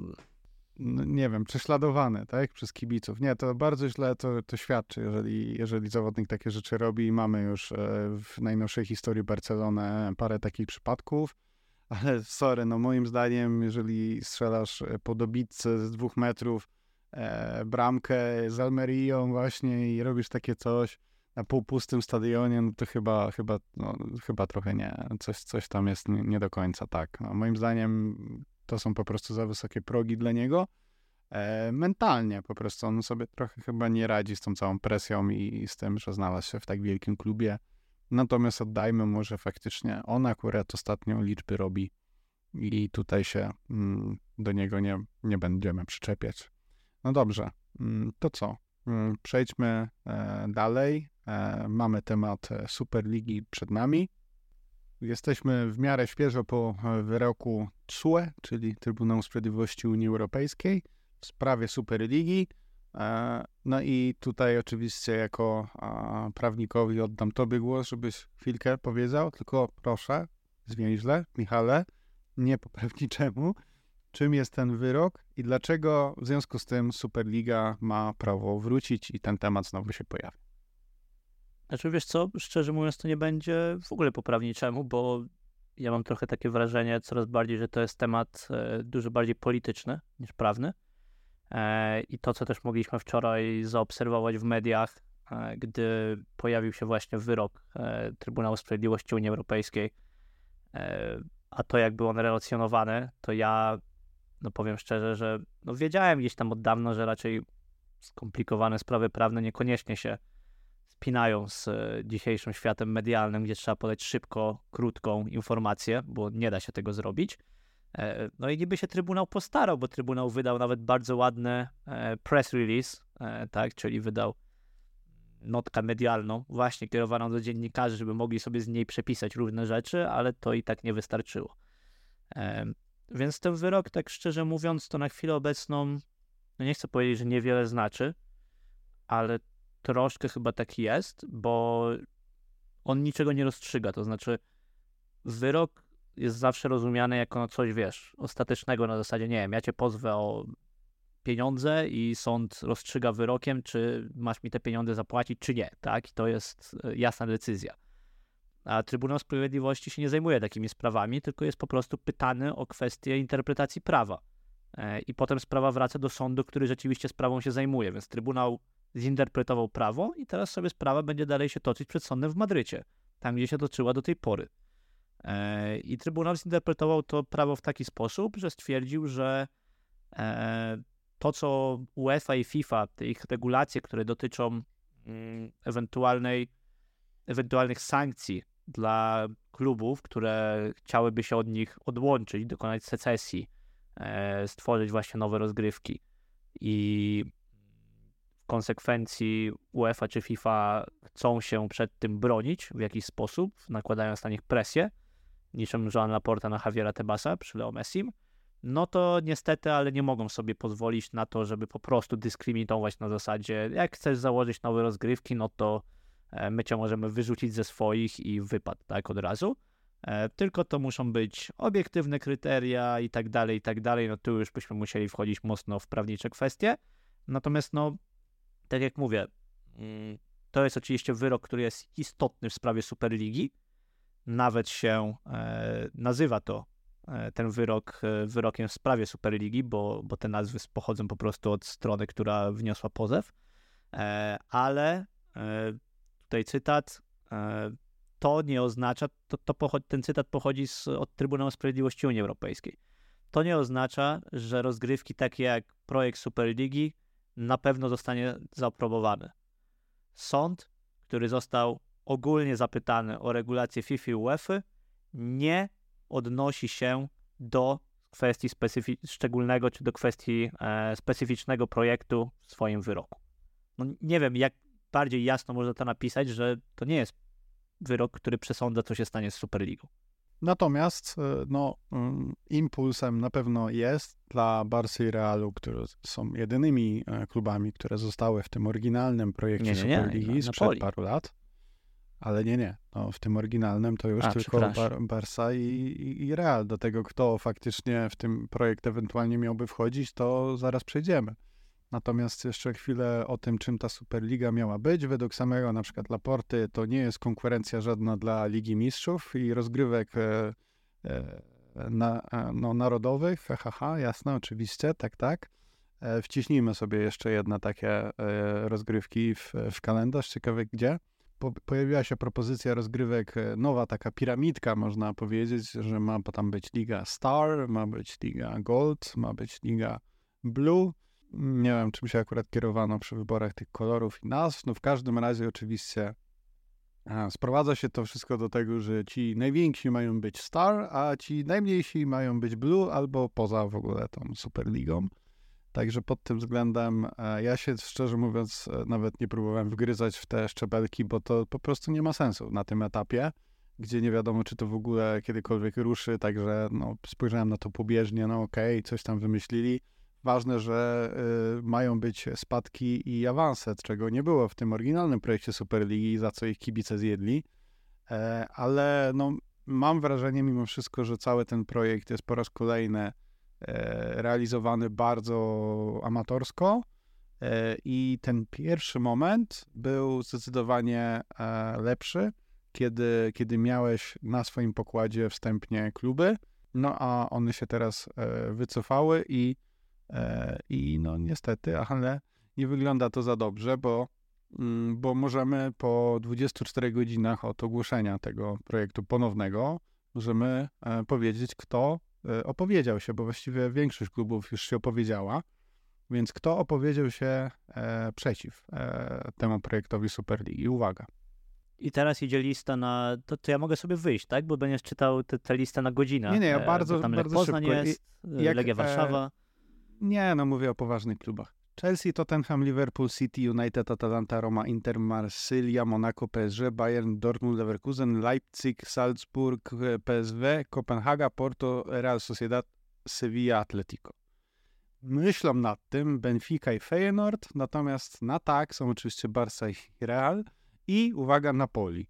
Także jeżeli e, w Twoim e, projekcie Twoim jedynym właściwie sprzymierzeńcem zdeklarowanym jest e, wariat De Laurentiis, no to chyba to wiele świadczy właśnie o tym twoim projekcie, o jego poziomie. Nie, czemu wariat? Mi się dzisiaj bardzo podobał z niego cytat. De Laurentiis powiedział, że porozmawiał, jak się go spytali, czemu e, się zdecydował na poparcie Superligi, no to powiedział, że on porozmawiał z Florentino Perezem e, i tam wśród innych różnych cytatów padł argument, że futbolem obecnie rządzą starzy ludzie bez wizji. I jak kwestii wizjonerstwa czy braku wizjonerstwa nie chcę oceniać, ale w momencie, w którym gość z rocznika 1949 mówi o gościu z rocznika 1947, że futbolem rządzą starzy ludzie, to ja nie wiem, co ja mam powiedzieć. Oni mają razem 150 lat. Do tego masz jeszcze Laporte z rocznika, uwaga, 62, także to jak no, na te warunki, to no, młodzieniaszek. Nie wiem, czy ten, nie wiem, czy ten ageism tutaj to jest akurat najbardziej, że tak powiem, trafny argument. No naprawdę, z tysiąca różnych rzeczy, których mógłbyś się czepić UEFA i FIFA, wybierasz to, że są starzy. Tak, no więc yy, tak, zdecydowanie jest to dobry przykład na to, jak odklejonym yy, człowiekiem jest właśnie E, De Laurentiis. E, właściwie takich e, historii to mamy na pęczki regularnie, gdzieś ciągle się przewijają. Dla porównania, żeby nie było, Al-Khelaifi ma lat 50, a jest przecież szefem ECA. Także no, wygląda to bardzo wszystko śmiesznie. Tak naprawdę brakuje mi tylko e, Florentino Pereza w Chiringuito. Powiem ci, że... A nie, to już było. E, w pierwszym projekcie oryginalnym. No, wczoraj był powie... nowy szef. Super tak. w Chiringuito. Poja... No właśnie, pojawił się nowy szef i zresztą zdeklarowany madridista, więc to też mnie od razu pozytywnie nastawia do tego, żebyśmy mieli w Le Lidze i w Superlidze mieliśmy e, madridistów u, u steru. No i e, w związku z tym e, szanse e, oceniam póki co bardzo mizernie e, w związku z tym. I, I też bardzo mnie bawi ten news, który się przewijał gdzieś tam ostatnio, że, że Barcelona dostanie razem z Realem za, po tym wyroku dostaną miliard euro. E, od kogo mieli dostać e, ten miliard? To nie wiadomo. Nieważne, ale... nie interesuj się. Miliard euro. Jedziemy miliard Takie... euro. Ja już wydaję te pieniądze. Nie, to słuchaj, to jeżeli mamy dostać miliard euro, to ja poproszę, żebyśmy my jednak się zamienili w tą sportową spółkę akcyjną i wszyscy socjo, żeby dostali dywidendę kilkanaście tysięcy euro najlepiej. Na przykład. To wtedy, w zależności wtedy od jestem... frekwencji na meczach najlepiej. O, o właśnie, e... o właśnie. Mm, więc, e, więc tak to chyba trzeba przeliczyć. No jest no, to absurdalne. Ale... Ja rozumiem oczywiście ogólne założenie tego, że no, gdyby faktycznie ta Superliga miała powstawać, no to zakładam, że jeżeli powstanie, są, wchodzą sponsorzy do tego i kładą dużą kasę, jasne, no to wtedy z puli tej Barca coś tam dostanie, natomiast skąd ten miliard się pojawił, no dla mnie absurd i, e, i, i nawet nie, nie, nie chciało mi się w to wchodzić. To ja mogę powiedzieć, jeśli chodzi o Superligę, tyle, że moje zdanie się niewiele zmieniło przez te ostatnie 2,5 roku. To znaczy, ten nowy system rozgrywek, który został zaproponowany, jest oczywiście lepszy niż tamten poprzedni. Natomiast już abstrahując od właśnie takich tekstów jak De Laurentisa, czy ten z drugiej strony, gdzie e, jak te wszystkie kluby się odżegnywały e, od tego, że one nie wezmą udziału w Superlidze, mimo że nikt ich tam nie zaprasza. Najbardziej mi się spodobało, jak Andora Gerarda Piquet się ogłosiła, że się nie, tam nie wybiera i dała hashtag ten promowany przez Tebasa wygraj to na boisku. E, warto przypomnieć, że Andora kupiła sobie miejsce w drugiej lidze. E, powinna grać w trzeciej. Tak więc tak wygrała to na boisku, że kupiła po prostu miejsce od, od jednego z klubów. No ale dobra, pomijając ten fakt, teraz już zupełnie tak, tak na poważnie. Mnie, szczerze mówiąc, e, oczywiście mierzą, jak każdego normalnego chyba człowieka, te hasełka rzucane, czy to przez UEFA, czy przez właśnie ECA z Naserem Al-Khelaifi e, na czele o tym, że tam bronisz futbolu, futbol dla kibiców, romantyzm, bla, bla, bla, bla. Ale tak samo, szczerze mówiąc, mierzy mnie gadanie Florentino Pereza, że to jest ratowanie futbolu z kolei, że my tutaj z kluby będą same o sobie stanowić i tak dalej. Cholera jasna. Powiedzmy sobie wprost, nie chodzi tu o nic innego niż o biznes. Chodzi po prostu o pieniądze, chodzi o to, żeby nie zarabiały UEFA, a zarobiły same kluby. Chodzi o to, żeby to kluby zarabiały więcej pieniędzy i to konkretne kluby, czyli te, które zbudowały sobie markę i są w tym gumownym gronie tej dwunastki, która była 2,5 roku temu, czy nie wiem, no największe kluby w każdym razie na świecie. O to w tym chodzi, tylko o to, no robienie z tego mesjanistycznego projektu, który zmieni wizerunek sportu i tak dalej i wszystkie kluby piłkarskie będą od tej pory musiały mieć pomnik Florentino Pereza przed stadionem, no nie wiem, do mnie szczerze mówiąc nie trafia. E, moim zdaniem Superliga nie powstanie w ciągu najbliższych kilku lat, bo moment na to, że Superliga powstała był jeden. Był właśnie dokładnie te 2,5 roku temu, bo ja sobie tylko wyobrażam, jak to trudne musiało być, żeby te 12 klubów wtedy zebrać, żeby oni się zgodzili na udział w tym, dopracowali wszystkie szczegóły, żeby opublikowali wszystkie, e, wszyscy wspólne oświadczenia i naprawdę, ja szczerze mówiąc, jako kibic Barcelony, Barcelona dostanie miliard euro, czy ile pieniędzy, super, naprawdę, świetnie, ja to popieram. UEFA, wiadomo, że żaden logicznie myślący człowiek nigdy w życiu nie będzie bronić, popieram. I to się naprawdę mogło udać, ale Florentino Perez postanowił pójść do tego Chiringuito, postanowił w języku hiszpańskim o północy, w cyrkowym programie, samodzielnie przedstawić najważniejsze zmianę w futbolu w jego historii nowożytnej co najmniej. W przerwach pomiędzy lizaniem mu nie wiadomo czego przez Pedrola o tym, czy on kupi Mbappé, czy nie kupi Mbappé i wypuszczaniu właśnie tych kawałków, że jak nie będzie Superligi w 2024, to wszyscy będziemy martwi i tak dalej, i tak dalej. No, Florentino jest świetnym prezesem, jest świetnym prezesem dla Realu, ale no fakt jest taki, że położył największy projekt w historii futbolu jednoosobowo. Po prostu. Położył go i ten projekt już nie zmartwychwstanie. No. Moim zdaniem nie ma na to szans. Chciałem się pomylić, tak jak mówię, znowu dawajcie miliard euro i kupujemy Mbappé, Halanda i nie wiadomo komu tam jeszcze, no ale jakoś to nie wierzę. I Zubimendiego i może wtedy Almerii strzelimy 4 gola, e, ale dostaniemy 3 na przykład, bo nie kupimy obrony, e, ale mówiąc serio, to ja się zgadzam z tobą w pełni, że tutaj chodzi tylko i wyłącznie o pieniądze, bo na przykład no jakby przeciętny kibic miał Mm, się dowiedzieć, dlaczego miałby na przykład e, cisnąć swoich, e, swoich włodarzy ze swojego klubu, żeby chcieli dołączyć do tej Superligi, no to co ty mu powiesz? Teraz padł dobry kontrakt. Teraz, teraz padł jeden kontrakt, właśnie. To jest, to jest mistrzowskie zagranie PR-owe. Mecze za darmo. Mecze za darmo, słuchaj, no nie no, to jest naprawdę fantastyczne i oczywiście ja to popieram, jasne, oczywiście, ja to popieram jak najbardziej. Uważam, że no, to jest super, e, pójdźmy w tą stronę ale przecież to jest tak absurdalne, że aż, e, aż się śmiać chce. Nie, nie, nie jest absurdalne, Nic, bo już nie. szef Superligi, pan Bert Reinhardt, wyjaśniał, jak to będzie wyglądać i swoją drogą, to jest chyba coś, co mnie najbardziej bawi. E, dwa i pół roku temu dostałeś takiego gonga, idąc do tego Chiringito. No i pan Bert Reinhardt wczoraj co zrobił? Rajd po hiszpańskich mediach, włączając to Chiringito. No ja w ogóle, nie nie śledziłem jakoś strasznie jego aktywności medialnych, ale miałem wrażenie, że on naprawdę występował głównie w hiszpańskich mediach, bo inaczej to by chyba by musiał być sklonowany. Bo był i w Chiringuito, i był i Baja, i Gerardo Romero na Twitchu, i był w Cope, w El Partidaso, i nie wiem gdzie jeszcze. I ja się tak zastanawiam, kogo w tej Hiszpanii chce przekonywać do tego projektu. Czemu takie zafiksowanie na tej Hiszpanii? No cholera, dwa największe hiszpańskie kluby są już dawno zdecydowane, a reszty nie przekonasz, bo ich trzyma Javier Tebas za jaja, bo podpisali umowę z CVC. I nikt nie zmieni zdania. Dopiero co wybrali Tebasa na, na kolejną kadencję e, prezesa La Ligi. Tym bardziej, I po co że tracić czas? Miał, no jeżeli Barca i Real wejdą w tą Superligę, która powiedzmy hipotetycznie powstała, no to wiadomo, że inne kluby nie będą miały wyboru i się dostosują, dlatego że Barca i Real to jest ta liga, no chcemy czy nie chcemy. To są dwie drużyny, Właśnie. które są po prostu tą ligą i tworzą medialność i przyciągają pieniądze no i wygrywają 70% e, wszystkich tych pucharów. Nie wiem. Słuchaj, to nie do mnie jest pytanie. Dla mnie cały ten w ogóle projekt po raz kolejny robi się absurdalny i robimy z siebie po prostu pośmiewisko.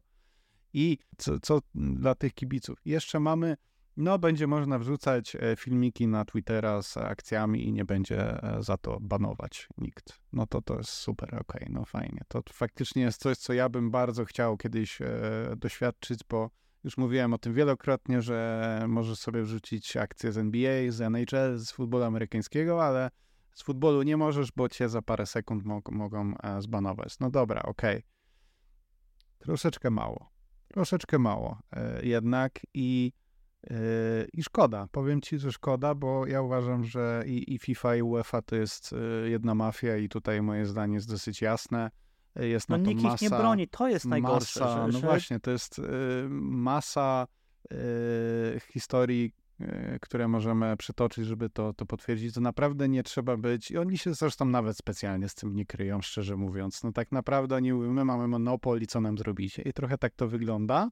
Ja uważam, że fantastyczna była ta idea decentralizacji, to znaczy właśnie odcięcia się od tych organizacji, które są ostatecznie nie są potrzebne, bo potrzebne to są kluby i jakby kluby się dogadały, troszkę tak jak w NBA, gdzie po prostu masz każdy e, właściciel klubu później wchodzi do takiej ogólnej e, rady i oni sobie decydują o przyszłości ligi, więc w ten sposób ja to E, ja to oczywiście widzę, bo wiem, że tam to działa i to można zrobić. I, i tam nie ma żadnej zewnętrznej organizacji, która by czuwała nad całym, e, całą ligą NBA na przykład. Natomiast e, no, to się po prostu nie wydarzy. Mało tego, te kluby teraz dostaną jeszcze, te największe, dostaną jeszcze taki bat właśnie na UEFA i FIFA, żeby jeszcze więcej sobie wywalczyć teraz przy kolejnych jakichś tam na przykład prawach, e, przy jakichś negocjacjach, bo będzie tak, że... I to się tym no, skończy. No właśnie, że... Moim e, zdaniem. I tak. ja na tak. to liczę, wiesz, mam takie oczekiwania w stosunku do Joana Laporty, że, bo o tym też już mówił, e, wczoraj mi mignął taki cytat, chyba był z Cefelina, mi się wydaje, albo z Tebasem, jedno i to samo, szczerze mówiąc. To samo. Że e, Laporta zawsze był taki, wiesz, koncyliacyjny i on chciał ten temat Superligi tak potraktować trochę jako przyczynek do negocjacji, żeby wszystkie strony gdzieś tam się dogadały i tak dalej, i tak dalej. Ja mam nadzieję, że nasze stanowisko jest, szczerze mówiąc, jako klubu dokładnie takie, bo też trzeba sobie zdawać sprawę, z jakiej pozycji startujemy. No Real jest w odmiennej sytuacji. Za Realem, za Realem stoi Florentino. Real ma taką sytuację finansową, jaką ma e, i może sobie pozwolić na dużo rzeczy i oni sobie mogą wojować z kim chcą. Mogą sobie wojować i z Tebasem, i z Ceferinem, i z Alkelaifem jednocześnie. Barcelona z kolei ma troszkę gorszą sytuację finansową. Jest zależna i w La Lidze, i w Europie od tego, jakie będą zasady finansowego fair play. Jeszcze wisi nad nami coś takiego, co się nazywa sprawa Negreiry. W związku z czym ja bym tutaj za specjalnie nie szarżował z pójściem z otwartą przybicą na konfrontację, bo zaraz się może okazać, że to wcale nie ten stary porządek futbolowy będzie na deskach, e, tylko my.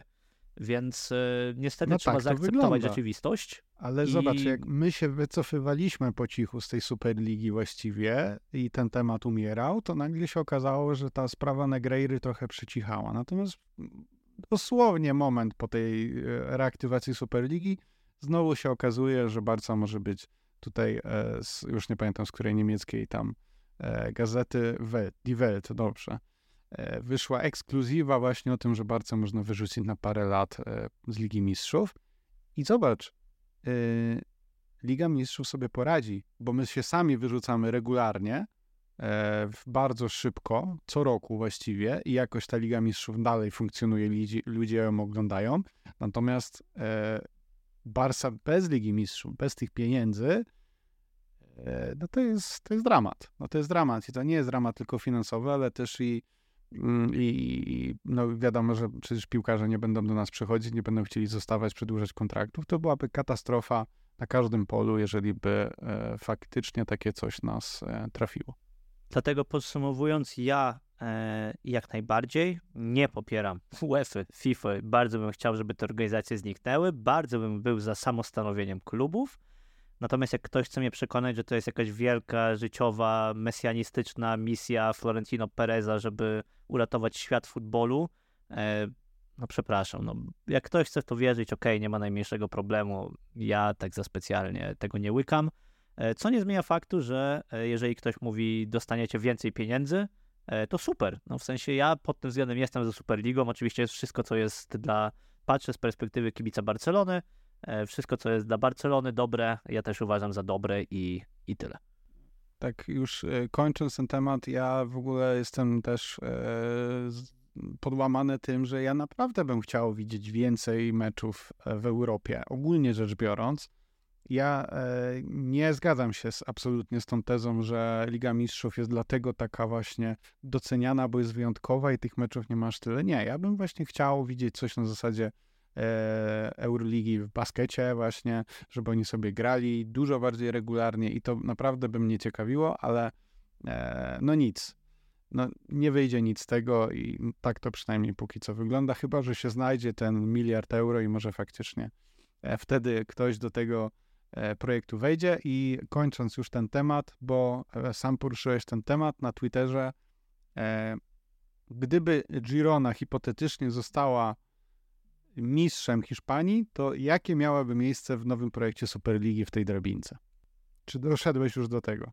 Tak, doszedłem. Ja od początku wiedziałem i tam oczywiście dużo było sprytnych komentarzy, że żadne, bo to jest część City Football Group, więc nie wezmę udziału e, i tak dalej, i tak dalej. No ale to wstawmy sobie tam Almerię, która e, remontuje e, w La Lidze i zdobywa komplet punktów w drugiej połowie sezonu i wygrywa i zostaje mistrzem Hiszpanii. Chodzi po prostu o jakikolwiek klub, który wygrywa jedną z tych dużych lig, ale nie ma e, no, tego historycznego powiedzmy rankingu, tak? To wtedy taki klub zaczyna od tej ligi Blue. Po czym możesz, e, czyli 2004, 2000, 2024, 2025 zaczyna od ligi Blue. Potem może z tej dywizji awansować do ligi Gold, czyli wtedy by grał 2025-2026 w lidze Gold i potem może awansować do ligi Star, czyli 2026-2027. Czyli najszybciej w trzy sezony możesz to zrobić. No jeżeli to są otwarte rozgrywki, no to mam co do tego wątpliwości. Znaczy, z drugiej strony też ja rozumiem jedną rzecz, którą e, właśnie e, szef niedoszłej Superligi powiedział, że kluby nie chcą czegoś takiego, że wchodzą do Ligi Mistrzów, grają tam jeden sezon, po czym wypadają na kilka lat. Woleliby mieć bardziej stabilną sytuację. No i to okej, okay. rozumiem, że faktycznie E, jest jakiś, jakiś argument. Natomiast jeżeli ta Girona wejdzie do tej Superligi, to przecież tak może z niej wypaść, więc dla mnie ta logika jest naprawdę postawiona na głowie. Jest to wszystko bardzo e, no, ewidentnie ja jest to nieprzemyślane po prostu. I teraz już naprawdę kończąc i nie na temat samej Superligi, natomiast wielokrotnie mm, się zastanawiałem, co chciałbym w życiu robić i uważałem za najlepszy zawód świata E, bycie dziennikarzem Mundo Deportivo albo sportu e, i wymyślanie tych wszystkich pierdół transferowych, nad którymi się potem zastanawia cały świat i nic nie musisz, e, niczym się nie musisz zajmować. Ale ostatnio stwierdziłem, że lepszym stanowiskiem mogłoby być bycie szefem Superligi. Bo tutaj dosłownie twoja praca przez ostatnie 2,5 roku polegała na tym, że pojeździsz sobie po całej Europie i ponamawiasz na kolacjach różnych prezesów klubów do tego, żeby przystąpili do twojego projektu, bo tak naprawdę nie masz czym, czym zarządzać na chwilę obecną. E, zastanawiam się, czy na przykład Cezary Kulesza by się nie sprawdził dobrze w takiej roli. By tak, wiesz, zasiadał z jakimiś tam prezesami, mówił, no chyba nie będziemy siedzieć bez niczego i potem ich przekonywał do swoich racji. No podesłałeś mi tutaj zdjęcie e, z Giannim Infantino, e, właśnie prezesa Kuleszy. No, nie wiem. E, z tego zdjęcia trochę wynika tak na zasadzie nie podchodź bliżej, bo trochę ci wali z puchy chyba jakąś wódą albo czymś takim, bo, bo tak to no, można zinterpretować. E, ale e, na pewno nie Ty siedzieliby uważaj, bez niczego. E, pozywa e, za takie mhm. stwierdzenia. No trudno. No, ja cię bronić nie będę. Zaryzykuję. Nie, nie będziesz. No dobrze, zostałem na lodzie. Widzisz, jaki z ciebie przyjaciel. Przyjdzie co do czego, to zostawiasz człowieka. Po pierwszym lepszym pozwie z PZPN-u. Nie no, operacja Pustynna Butla się udała, także myślę, że operacja Superliga też by się mogła e, udać, tylko właśnie ważne, żeby, e, żeby nie siedzieć bez niczego i żeby było piwo, wino, wódka i żeby można było sobie wybrać, tak?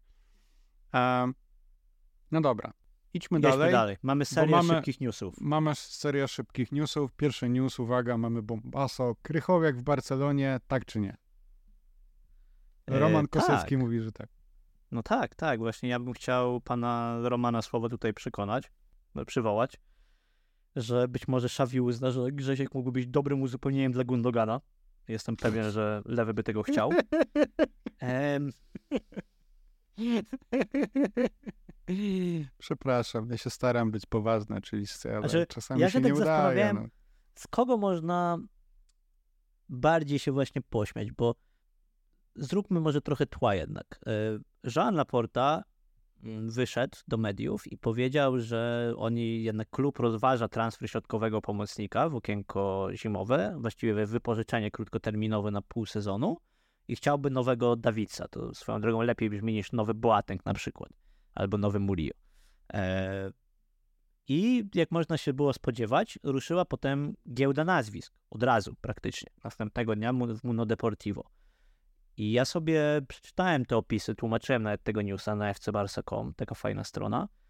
I mm, po pewnym czasie już doszedłem do wniosku, że wiem, jak ten news powstał. On powstał w dokładnie taki sposób, że został przeszukany transfermarkt, albo w ogóle zostało skonsultowane jakieś AI, i to niezbyt lotne. I kryteria były takie: ma być to pomocnik, który nie będzie najmłodszy, który niewiele gra w tym sezonie, który jest wysoki w miarę i fizyczny i najlepiej jakby miał karierę w e, reprezentacji. No i Grzegorz Krychowiak spełnia te kryteria, podobnie jak spełniają wszyscy inni pomocnicy, którzy w tym e, zestawieniu się znaleźli. A to, że hiszpańscy I dziennikarze ostatni raz... Nałożone. Tak, to, że oni ostatnio widzieli Grzegorza Krychowiaka nie tak jak my, jak się kopał po czole w spotkaniach reprezentacji Polski i nie tak jak w Arabii, bo tam no, nikt go nie ogląda, e, tylko w, meczu, w meczach Sewilli, które były te 6 czy 7 lat temu, no to jest inna sprawa oczywiście, tak więc ich kandydatura jest absurdalna, natomiast można im tę niewiedzę, gdzieś mi się tam wydaje, wybaczyć, no bo po prostu no, nie sprawdzili, jak Grzegorz Krychowiak grał w reprezentacji Polski ostatnio. No ojejku, no nie, nie za to płacą stażystom, tak, w Mundo Deportivo.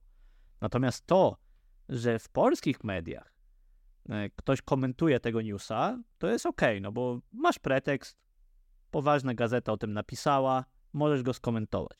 Ale to, że ty go komentujesz w sposób, który to zrobił Jacek Kurowski, który powiedział, że no, on nie wie, czy Krychowiak by się chciał przenieść do Barcelony, bo w Arabii Saudyjskiej zarabia dużo pieniędzy.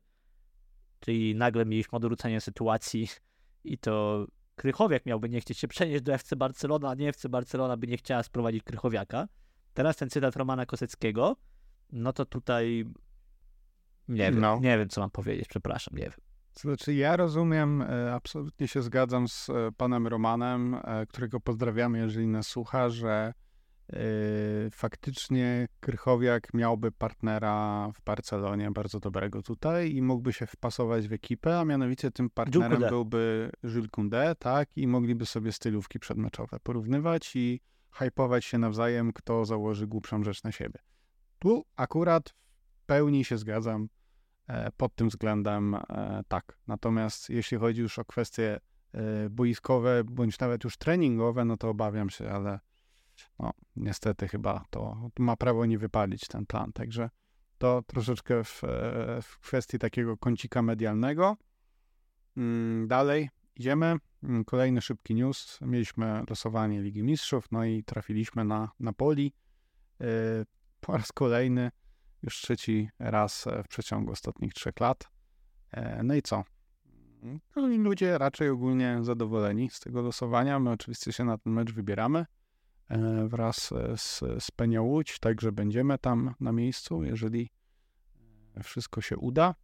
No w końcu to będą inaugurujące spotkania Ligi Superligi. Tak? No tak, faktycznie. Nie, Nie no po drodze, przepraszam. Ty, przepraszam, Superliga zostanie w całości rozegrana w okresie listopad 2023, luty 2024, bo Real grał z Napoli w grupie. A my zagramy z Realem w Superpucharze Hiszpanii w styczniu, a potem my zagramy z Napoli w Lidze Mistrzów. Wszystko się spina. I z tego wyciągamy po prostu punkty, bramki i robimy I mini miliard tabelę. euro dla zwycięzcy. Mini, mini tabela, mała tabela tak zwana, i już, jeszcze nie wiem, jakie są kryteria, ale, ale tak, miliard euro do, do podziału dla, dla zwycięzców. No co do Napoli, to możemy co najwyżej zapewnić was na chwilę obecną. No nie będziemy teraz e, rozważać tego zespołu, no bo to nie ma wielkiego sensu na dwa miesiące przed meczem. Natomiast możemy was zapewnić, że będziemy mieli najlepszego możliwego eksperta od Ligi Włoskiej, który przeanalizuje nam e, Napoli wzdłuż i wszerz. Mm, no cóż, my mamy trochę wspomnień z Neapolu, przede wszystkim no, ten 2020 rok, e, gdzie, gdzie byliśmy e, wspólnie na, na meczu, jeszcze wtedy na stadio San Paoli, e, San Paolo, e, nie, nie Diego Maradona, bo to się po drodze zmieniło, także nazwa się E, zmieniła, natomiast stadion niekoniecznie, stadion do oglądania piłki nożnej średniej, bo stadion z bieżnią, z tą legendarną fosą, która tam jest, no i ogólnie taki obiekt dosyć e, rozwalający się, rozpadający, natomiast no jest to na pewno ciekawe przeżycie, jeżeli ktoś jeszcze nie był, to, to polecamy się wybrać, później e, transport Aktualny e, rekord. z opancerzonymi furgonetkami po meczu do, do centrum miasta, takimi furgonetkami, które jak pamiętacie Ikarusy z lat 90., no to cofnijcie się jeszcze o 20 lat i wtedy będziecie mieli mniej więcej pojęcie, jakie to były autobusy. No taki klimacik właśnie dosyć ciekawy. Aktualny rekord e, naszego kolegi Macieja to jest 7 pizz w 3 dni, tak więc jak ktoś e, go pobije, to szacunek. Tak, mi się na pewno nie uda, dlatego że jeszcze muszę tiramisu do tego dorzucać, także no tutaj będzie ciężko, ale zobaczymy. Nigdy nie wiadomo. E, więc, e, więc będziemy tam. Mm, to ogólnie not great, not terrible. Mogło być lepiej, mogło być gorzej, ale okej, okay, nie jest źle. No szkoda, że, że to już jest e, miasto, które już odwiedzaliśmy, natomiast no Neapol jest bardzo, bardzo ciekawym miastem, chyba jedynym takim e, w Europie, także możemy sobie go E, je znowu odwiedzić. E, dalej. Kolejny news to Barca Femeni. Już wspominaliśmy o nich ostatnio. 7-0, tym razem skromne 7-0 z Rosengordem i kwalifikacja Czyli do 1 czwartej. 13-0 w dwumeczu, dobrze liczę? Tak, tak. Bo tam było 6, no to no całkiem przyzwoicie, troszeczkę lepiej niż Barca z Almerią. Niewiele lepiej, ale lepiej. No i bez oczywiście żadnych problemów dziewczyny się kwalifikują do 1 czwartej. Tym fast trackiem 4 mecze, 12 punktów. Dziękuję, do widzenia. Swoje zrobione. I to przypomnijmy, bez e, najlepszej zawodniczki e, podwójnej zdobywcy, zdobywczyni złotych piłek, czyli Alexi Putejas, bez Mapi Leon, e, która się kontuzjowała, a która właśnie e, dzisiaj ogłoszono, że przedłużyła kontrakt do 2026 roku. E, no Przeciwieństwie do wspomnianej przez ciebie Aleksji, co do której nie wiadomo, jaka będzie jej przyszłość. No Podobno klub już złożył ostateczną ofertę i nie ma zamiaru jej podwyższać, tak więc zobaczymy, co się tutaj wydarzy. No niestety, mówiąc wprost, no, przypadku sportowych kwestii, no tutaj też trzeba patrzeć na piłkę no, bez sentymentów, tak. No niestety Aleksja miała poważną kontuzję. E, po tej kontuzji wróciła, natomiast od tej pory ma ciągłe nawroty e, jakieś ciągłe urazy i nawet jak jest na boisku, to nie wygląda już tak samo, jak wyglądała. E, I tutaj podobno ma być rozważany rekordowy kontrakt, jeżeli chodzi o, o budżet Barcelony, nie tylko, tylko o budżet w ogóle klubów e, piłkarskich e, kobiecych, więc myślę, że te negocjacje mogą być tutaj bardzo twarde. Natomiast bardzo pozytywną informacją jest właśnie przedłużenie kontraktu przez stoperkę Mapi Leon, mimo jej kontuzji. No a bardzo z kolei wracając z tą sinusoidą e, przedłużeniową, niepozytywną informacją jest to, że trener e, Barcelony, e, pan Giraldes, opuszcza klub z końcem sezonu, gdyż e, dostał najprawdopodobniej, no to nie jest oficjalny powód, to znaczy miał konferencję prasową, na której powiedział, że zdecydował się na inny projekt, natomiast podobno rzeczywiście e, dostał przebitkę kilkukrotną E, jeżeli chodzi o to, żeby prowadzić jeden z klubów w Stanach Zjednoczonych, gdzie ta piłka kobieca też bardzo szybko rośnie. I tutaj usłyszałem taki bardzo mądry komentarz e, i go trochę powtórzę, że no absolutnie nie jesteśmy, że tak powiem, władni do, do oceny takiej decyzji. I tutaj nie, nie chcę mówić o konkretnych liczbach trochę, ale tak, żeby uzmysłowić, że co innego jest, jeżeli wiesz, już piąty sezon na przykład z rzędu jesteś tym piłkarzem e, i zarabiasz 10 milionów euro e, rocznie, no to możesz odrzucić na przykład z Arabii Saudyjskiej 50 milionów, no bo ja wiem, że to jest 5 razy więcej, ale jednak w dalszym ciągu masz te 10 milionów, tak? I no ciężko ci je wydać być może. A jak jesteś takim trenerem Barsy Femini i zarabiasz, strzelam, 100 tysięcy czy 150 tysięcy rocznie, to nagle jak dostaniesz 600 czy 700, no to jest to kwota, która ci autentycznie może zmienić życie po prostu i nie ma co się tutaj dziwić za specjalnie. Tak, także jest to oczywiście informacja słaba, smutna dosyć, no ale faktycznie nie możemy z nimi konkurować, bo, bo tam przede wszystkim trzeba pamiętać, że w USA piłka nożna była generalnie sportem kobiecym przez wiele lat. To się teraz troszkę zmienia, po tym jak Messi przyszedł i tam się robi klub de Amigos w, w, w Interze Miami, bo, bo mamy już przecież Jordiego Alba, mamy Sergio Busquetsa, właśnie został e, po, oficjalnie ogłoszony Luis Suarez, który dołączy, więc może się to jakoś tam zmieni, natomiast to potrzeba lat. A, a piłka nożna była zawsze tam sportem kobiecym właśnie, które dziewczyny na uniwersytetach e, grały i jeszcze co do chwilę, co do tej e, Aleksji Putejas, to obawiam się, ale niestety, że dla niej, to znaczy, że piłeczka jednak jest po jej stronie i to, i to ona jest na musiku, dlatego że zobacz, drużyna wygrywa bez niej. Ona, tak jak wspomniałeś, jak gra, to gra no nie tak jak kiedyś, E, ma nawroty kontuzji, natomiast po drodze e, pojawiła się na przykład e, Salma, fantastycznie nadal gra Graham Hansen, która w ogóle od paru lat jest dla mnie niedocenianą bohaterką tej drużyny. Pojawiła się nowa zło, z, przecież zdobywczyni złotej piłki Aitana Bonmati i nagle się okazuje, że ta Aleksja, mimo tego, że dwie złote piłki wygrała, no to wcale nie jest już taka kluczowa. Bardziej tak naprawdę jako symbol niż jako piłkarka, która jest nam tak bardzo potrzebna teraz i ma już 29 lat. No, ja widziałem, no, kobietom się wieku nie wypomina, wiadomo, kolego, e, ale e, mówiąc tak zupełnie serio, to widziałem takie porównania, że e, wypuszczenie, że tak powiem, Aleksji będzie porównywalnym błędem jak wypuszczenie Leo Messiego i no, pozwolę się nie zgodzić z taką opinią, jednak jest to delikatna różnica właśnie pod względem no i aktualnego poziomu sportowego i pod względem znaczenia dla klubu, historii i tak dalej. E, więc na tym być może bym to zakończył. No fajnie by było jakby została, natomiast e, w pełni się z tobą tutaj zgadzam, że no, mam nadzieję, że klub nie będzie czynił nie wiadomo jakich wysiłków w tym celu, choć zawsze to podkreślamy i powtórzymy to po raz kolejny. E, Barsa Femini, sekcja kobieca, jest jedyną na chwilę obecną chyba profesjonalną sekcją, która na siebie zarabia. I nie muszą się tam lewarować i palankować. E, kolejny news, e, i to jest w sumie aż dziwne, bo nie wydaje mi się, żebyśmy wspomnieli jego nazwisko w trakcie całego tego podcastu, ale chwilę jeszcze musimy porozmawiać o Pedrim, który się nam po raz kolejny kontuzjował. E, o nim chyba, nie, popraw mnie jeśli się mylę, nie wspomnieliśmy w ogóle, a i nie wiem, czy to nie jest tak, że my się trochę do tego przyzwyczajamy, ponieważ e, przez ostatnie dwie, dwa i pół sezonu, wyobraź sobie, e, Pedri e, był niedostępny w połowie meczów. Co, co prawda, no tu jest 46% dokładnie, tak?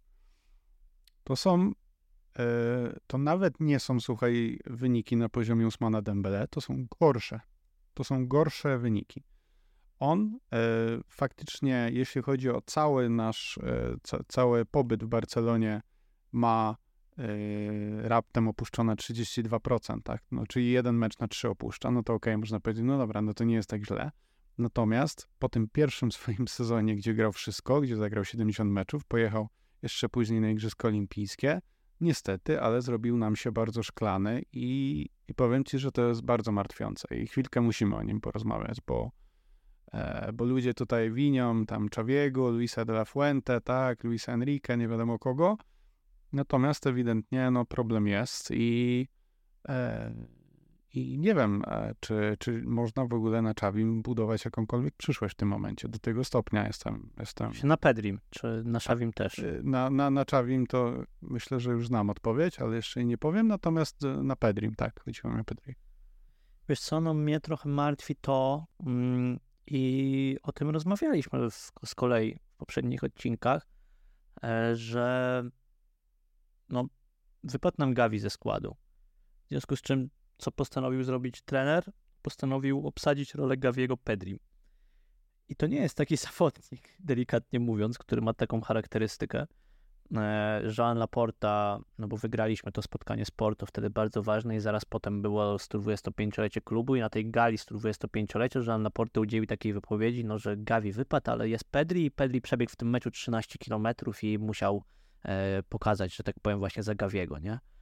No i ja to wtedy już tak czytałem i mówię, nie no, moment, moment. W sensie, jak chcesz, żeby ktoś ci biegał 13 km, to może naprawdę się nad tym krychowiakiem na przykład warto zastanowić, albo jakimś odpowiednikiem krychowiaka, bo no, rolą Pedriego nie jest presowanie e, jako drugi zawodnik po Robercie Lewandowskim na dziesiątce i bieganie 13 km w meczu i niedotykanie piłki, tylko jest e, rozgrywanie akcji od jej podstawy i o tym to już nie będę mówić po raz tysięczny.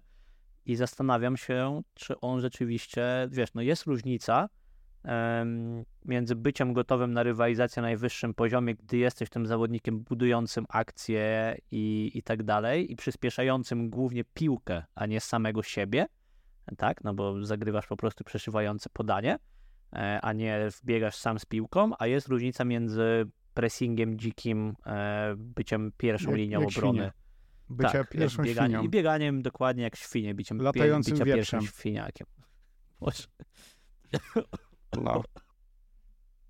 O. To jest. Kolega nam się aż zapowietrzył z tego wszystkiego. E, no, e, to znaczy dla mnie najbardziej przerażające jest właśnie to, że, że, że Pedri nie jest typem sprintera i właśnie on w przypadku Dembele mieliśmy taką sytuację, że no przecież on wykonywał tych skoków bardzo dużo i to zawsze tacy zawodnicy są najbardziej właśnie narażeni na, e, na, na, na kontuzję. A, a u Pedriego no, gra w swoim, w swoim tempie, no nie grał szybko cholera, a, a, a mimo wszystko jest problem, no i że to jest czwarty raz ta sama kontuzja. To jest też przerażające, szczerze ci powiem. I tak jak Pedriego kocham, uwielbiam i uważam, że jest magikiem. Tak, e, uważam, że w przypadku wpłynięcia dobrej oferty po, po, powinniśmy ją absolutnie rozważyć e, tego lata, bo po prostu no, nie możemy na nim polegać. No. Facet zagrał ja połowę meczów. Nie. Ja się, połowę ja się meczów tego... od dwa i pół roku. Michał, to nie jest już pół roku, rok.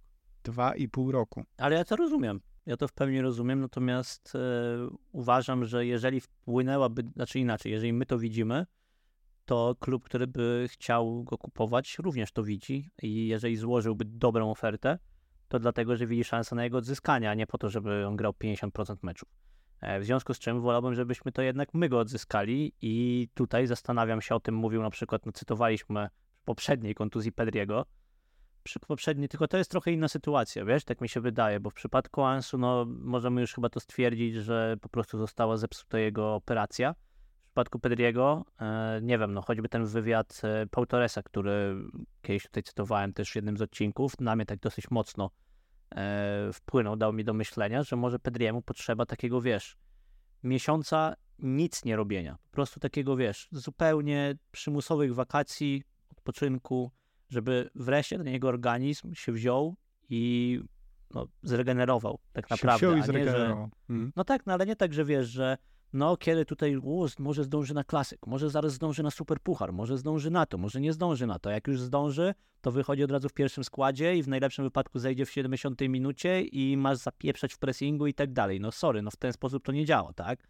E, więc ja szczerze mówiąc, no jeżeli nie mamy zaufania, a chyba nie mamy zaufania do aktualnego sztabu szkoleniowego, do aktualnego sztabu medycznego przede wszystkim, do e, przygotowania sezonu, to ja bym bardzo nie chciał wypuścić Pedriego, nim ten sztab się na przykład zmieni i nim ktokolwiek inny na niego nie spojrzy i się nie okaże, że być może da się ten problem z nim rozwiązać, bo uważam go za absolutnie epokowy talent e, i uważam go za piłkarza, który gdy już gra i jest w formie, to stać go absolutnie najwięcej z naszej obecnej kadry, jest naszym najlepszym zawodnikiem i e, odmawiam uwierzenia, że to już się tak zakończy. Bo tak powiem. Dobrze. To znaczy, ja się z tobą w pełni zgadzam, natomiast po prostu e, myślę, A to, że w obecnej się sytuacji... to inna sprawa, oczywiście. No. E, myślę, że w obecnej sytuacji my sobie trochę nie możemy chyba pozwolić na to, żeby że właśnie spekulować, bo, jeżeli ktoś przyjdzie i rzuci, nie wiem, 100 milionów na stół, czy nawet 80, to myślę, że powinniśmy tę ofertę po prostu wziąć. Niestety. Ale no, kaso Ansu... Ja bym nie wziął. Dobrze to okej. Okay. Ale, razie ale wiem, żeby na, nie było. Na wasze komentarze, tutaj mówię do słuchaczy oczywiście, w, co wy byście zrobili. Hmm? Żeby nie było, ja sobie zdaję oczywiście z tego sprawę, e, że być może Barcelona będzie musiała wziąć ofertę za 100 milionów e, w lato, bo niestety, w lecie, przepraszam, cały czas ten sam błąd, e, bo niestety 40 milionów, które miały wpłynąć od Libero, od niemieckiego funduszu w tym sezonie nie wpłynęły i prawdopodobnie już nie wpłyną i zostanie jeszcze 60 milionów, które powinny wpłynąć w lecie 15 czerwca, w związku z czym robi nam się dziura. Te pieniądze z Libero, e, z Libero to idą jak e, przelew od e, Wanna Lee do Wisły Kraków. tak, w związku z czym, o ile nie wpłynie miliard z Superligi, no ale tu wiemy, że zaraz wpłynie, więc spokojnie. Tak, spokojnie. To być może może się zdarzyć tak, że w Barcelonie w budżecie zabraknie 100 milionów, i teraz możemy sobie rzeczywiście zagrać w grę, który zawodnik, za którego zawodnika uważasz, że Barcelona mogłaby dostać 100 milionów Sergi i Roberta. zaakceptowałbyś tę ofertę. Nie, ale teraz rzeczywiście tak wiesz, bo ja wiem, że ludzie zawsze wtedy reagują tak, że mówią, no tutaj 20 milionów za Rafinie, 25 za tego, 30 za tego, 17,5 za tego i nagle zbierasz te 100 milionów. Nie, powiedzmy, że musisz sprzedać, rzeczywiście jakiegoś zawodnika, który będzie drogi. I tutaj ci powiem, jak to wygląda, e, jeżeli chodzi o Transfermarkt, który dzisiaj zaktualizował wartości, możemy się nimi pokierować. 90 mm, milionów Gavi, 90 milionów Pedri, 80 Frankie de Jong, 70 Ronald Araujo. Powiedzmy, że to, no i dalej są już Kunde 60, Laminia mal 60, Rafinha 50, Balde 50.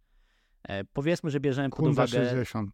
Tak, powiedzmy, że bierzemy okay. pod uwagę tylko tę pierwszą czwórkę, żeby było trudniej, czyli Gavi, Pedri, Frankie de Jong, Ronald Araujo. E, kogo byś najprędzej z nich oddał, gdy przyszła oferta na 100 milionów? Pedriego?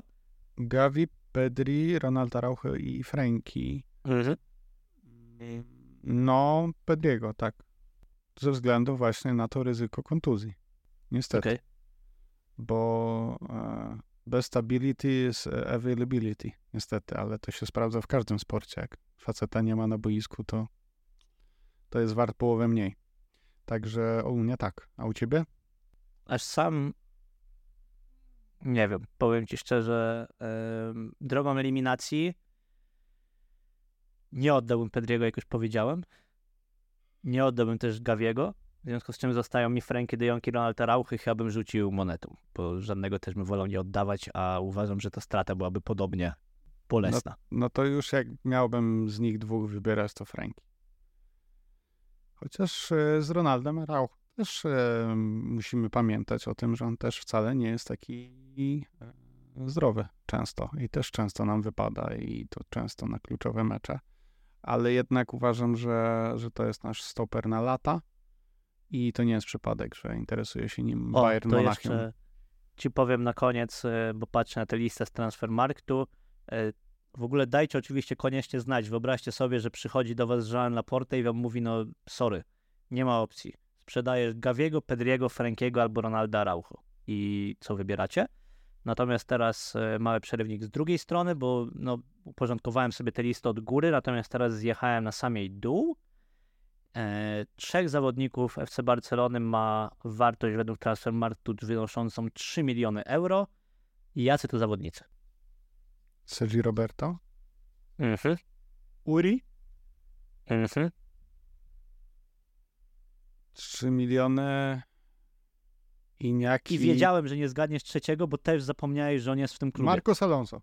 No właśnie faktycznie on istnieje. Przecież nawet o nim tweetowałem, cholera jasna, parę dni temu, że nagle jak się okazuje, że możemy go gdzieś tam może wypchnąć tego w tym styczniu, to nagle się okazuje, Ale że Marcos przyznaj, że zapomniałeś o jego istnieniu. Bardzo pilną operację musi przejść. E, tak, przyznaję, że zapomniałem o jego istnieniu, gdyż e, ten człowiek nie wnosi nic do naszej kadry, także dlatego też o nim zapomniałem. E, a ile Penia w takim razie kosztuje według Transfermarktu? Penia Blaugrana de Łódź? Nie wiem, drogo chyba. Penia jest 8, bezcenna. 8. Był, wzrost, był wzrost wartości 8. na 8 milionów euro. Słuchaj, z... Czekaj, bo muszę sobie otworzyć market value. Przepraszam. Było 8, e, było, przepraszam bardzo, 4 miliony w czerwcu, e, a teraz się zrobiło 8, tak więc mamy skok dwukrotny. Może przeczytam w ogóle te wartości od początku, to e, nie będzie trzeba sprawdzać. E, to wracając w takim razie do, do góry, mamy, tak jak wspomniałem, Gavi, Pedri 90, e, Frankie 80, Ronald Araujo 70, Kunde 60, Lamin 60, Rafinha 50, Balde 50, Żał Cancelo 40, Christensen 40, Felix 40, Ter Stegen 35, Ferran 35, Lewandowski 20 i to jest jakiś spadek. Ilkay Gundogan 18, Fermin Lopez 15, Inigo 8, Penia 8, no i wspomniana trójka Romeu, Roberto, Marcos Alonso po 3. E, a w przypadku Roberta Lewandowskiego zaraz zobaczymy na ile ten spadek jest istotny. No jest z 30 milionów na 20, słuchaj. A w momencie, w którym go kupowaliśmy miał 45. No tak, ale to też po części. To też kwestia wieku, nie, żeby wiek, nie było. Nie? Mhm. No i pewnie też ktoś tam może e, obejrzał jakiś mecz w co Barcelony, włączył faktycznie, nie jak Nie, nie, żeby nie było. Tam, to, tam, tamten na Transfermarkcie to działa w jakiś taki śmieszny sposób, że niby jest algorytm, ale ostatecznie też i użytkownicy w ogóle mają jakieś znaczenie. E, z tego, co tam e, kiedyś czytałem. No i oczywiście te kwestie wieku mają bardzo e, duże, dużą wagę i, i tak dalej. No, dlatego Fermin Lopez jest warty prawie tyle, co Ilkay Gundogan. No, wiadomo, nie ma co się tym jakoś strasznie sugerować, żeby nie było. E, tak bardziej w ramach e, jakiegoś obiektywnego miernika, w miarę chociaż w założeniu chciałem to przywołać. Okej. Okay. E, tak, no oczywiście z przymrużeniem oka trochę trzeba te e, liczby brać, no ale one mniej więcej pokazują siłę naszej kadry. No i cóż, wydaje mi się, że aż sam nie wierzę w to, co mówię, ale chyba udało się wszystko mówić, co mieliśmy na dzisiaj. E, podcast y, długi, e, znowu, e, no ale też ostatnio troszkę rzadziej nagrywaliśmy, też mieliśmy trochę swoich spraw, także przepraszam, że tak późno to w ogóle wychodzi. Mm, no i co przed nami? Przed nami przede wszystkim święta. Michałek w Polsce, ja oczywiście w Barcelonie, klasycznie. E, przede wszystkim życzymy naszym słuchaczom, e, tym, którzy jeszcze nie odpadli po tych prawie dwóch godzinach nagrywania, wszystkiego dobrego, spokojnych, zdrowych, rodzinnych świąt. Regenerujcie się, ładujcie akumulatorki. Wiadomo, że każdemu jest taki moment w życiu potrzebny. E, spędzajcie czas ze swoimi bliskimi, rodzinami, jeżeli tylko macie taką możliwość. E, no i miejmy nadzieję, życzmy sobie, żeby po tej przerwie świątecznej e, nasza FC Barcelona i nasza czawinetka kochana wyglądała zdecydowanie lepiej. Kolejny niż... oficjalny mecz Barcelony będzie już z Vitorem Roque, więc to jest jakiś pozytywny aspekt i mam nadzieję, że będzie to jednocześnie nowy początek, znaczy tak jak mówię, nie chcę kłaść presji na młodego, żeby nie było, ale może taki będzie symbol. Tak, ale wiesz, co sobie teraz zdałem sprawę? Słuchaj, czego nie zrobiliśmy w tym podcaście, par zawsze dawaliśmy prezenty świąteczne dla piłkarzy. Ale to spokojnie, bo w Hiszpanii prezenty e, przynoszą trzej królowie, więc mamy jeszcze trochę czasu. Tak, właśnie też o tym pomyślałem. Właściwie teraz w Hiszpanii to mają dzieciaki taką komfortową sytuację, że mają co chwila te prezenty. E, więc, e, bo, bo jest i przecież właśnie Trzy Króli, ale też przecież jest, jest i Boże Narodzenie, więc fajnie tutaj mają ogólnie.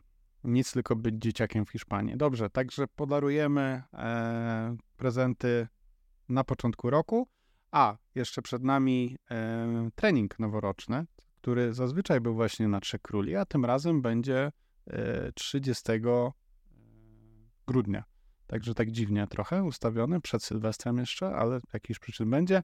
I to dla tych z Was, co nie wiedzą, to jest ten jedyny w roku otwarty trening, na który można sobie po prostu kupić bilet i e, przyjść. Tam te bilety kosztują parę euro.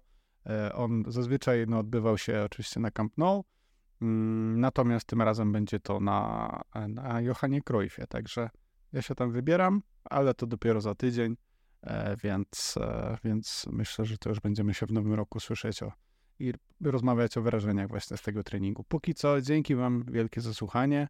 E, jeszcze raz, wszystkiego dobrego, wesołych świąt i jak zwykle Visca Barsa. Bon nadal, trzymajcie się, cześć. Felices Fiestas.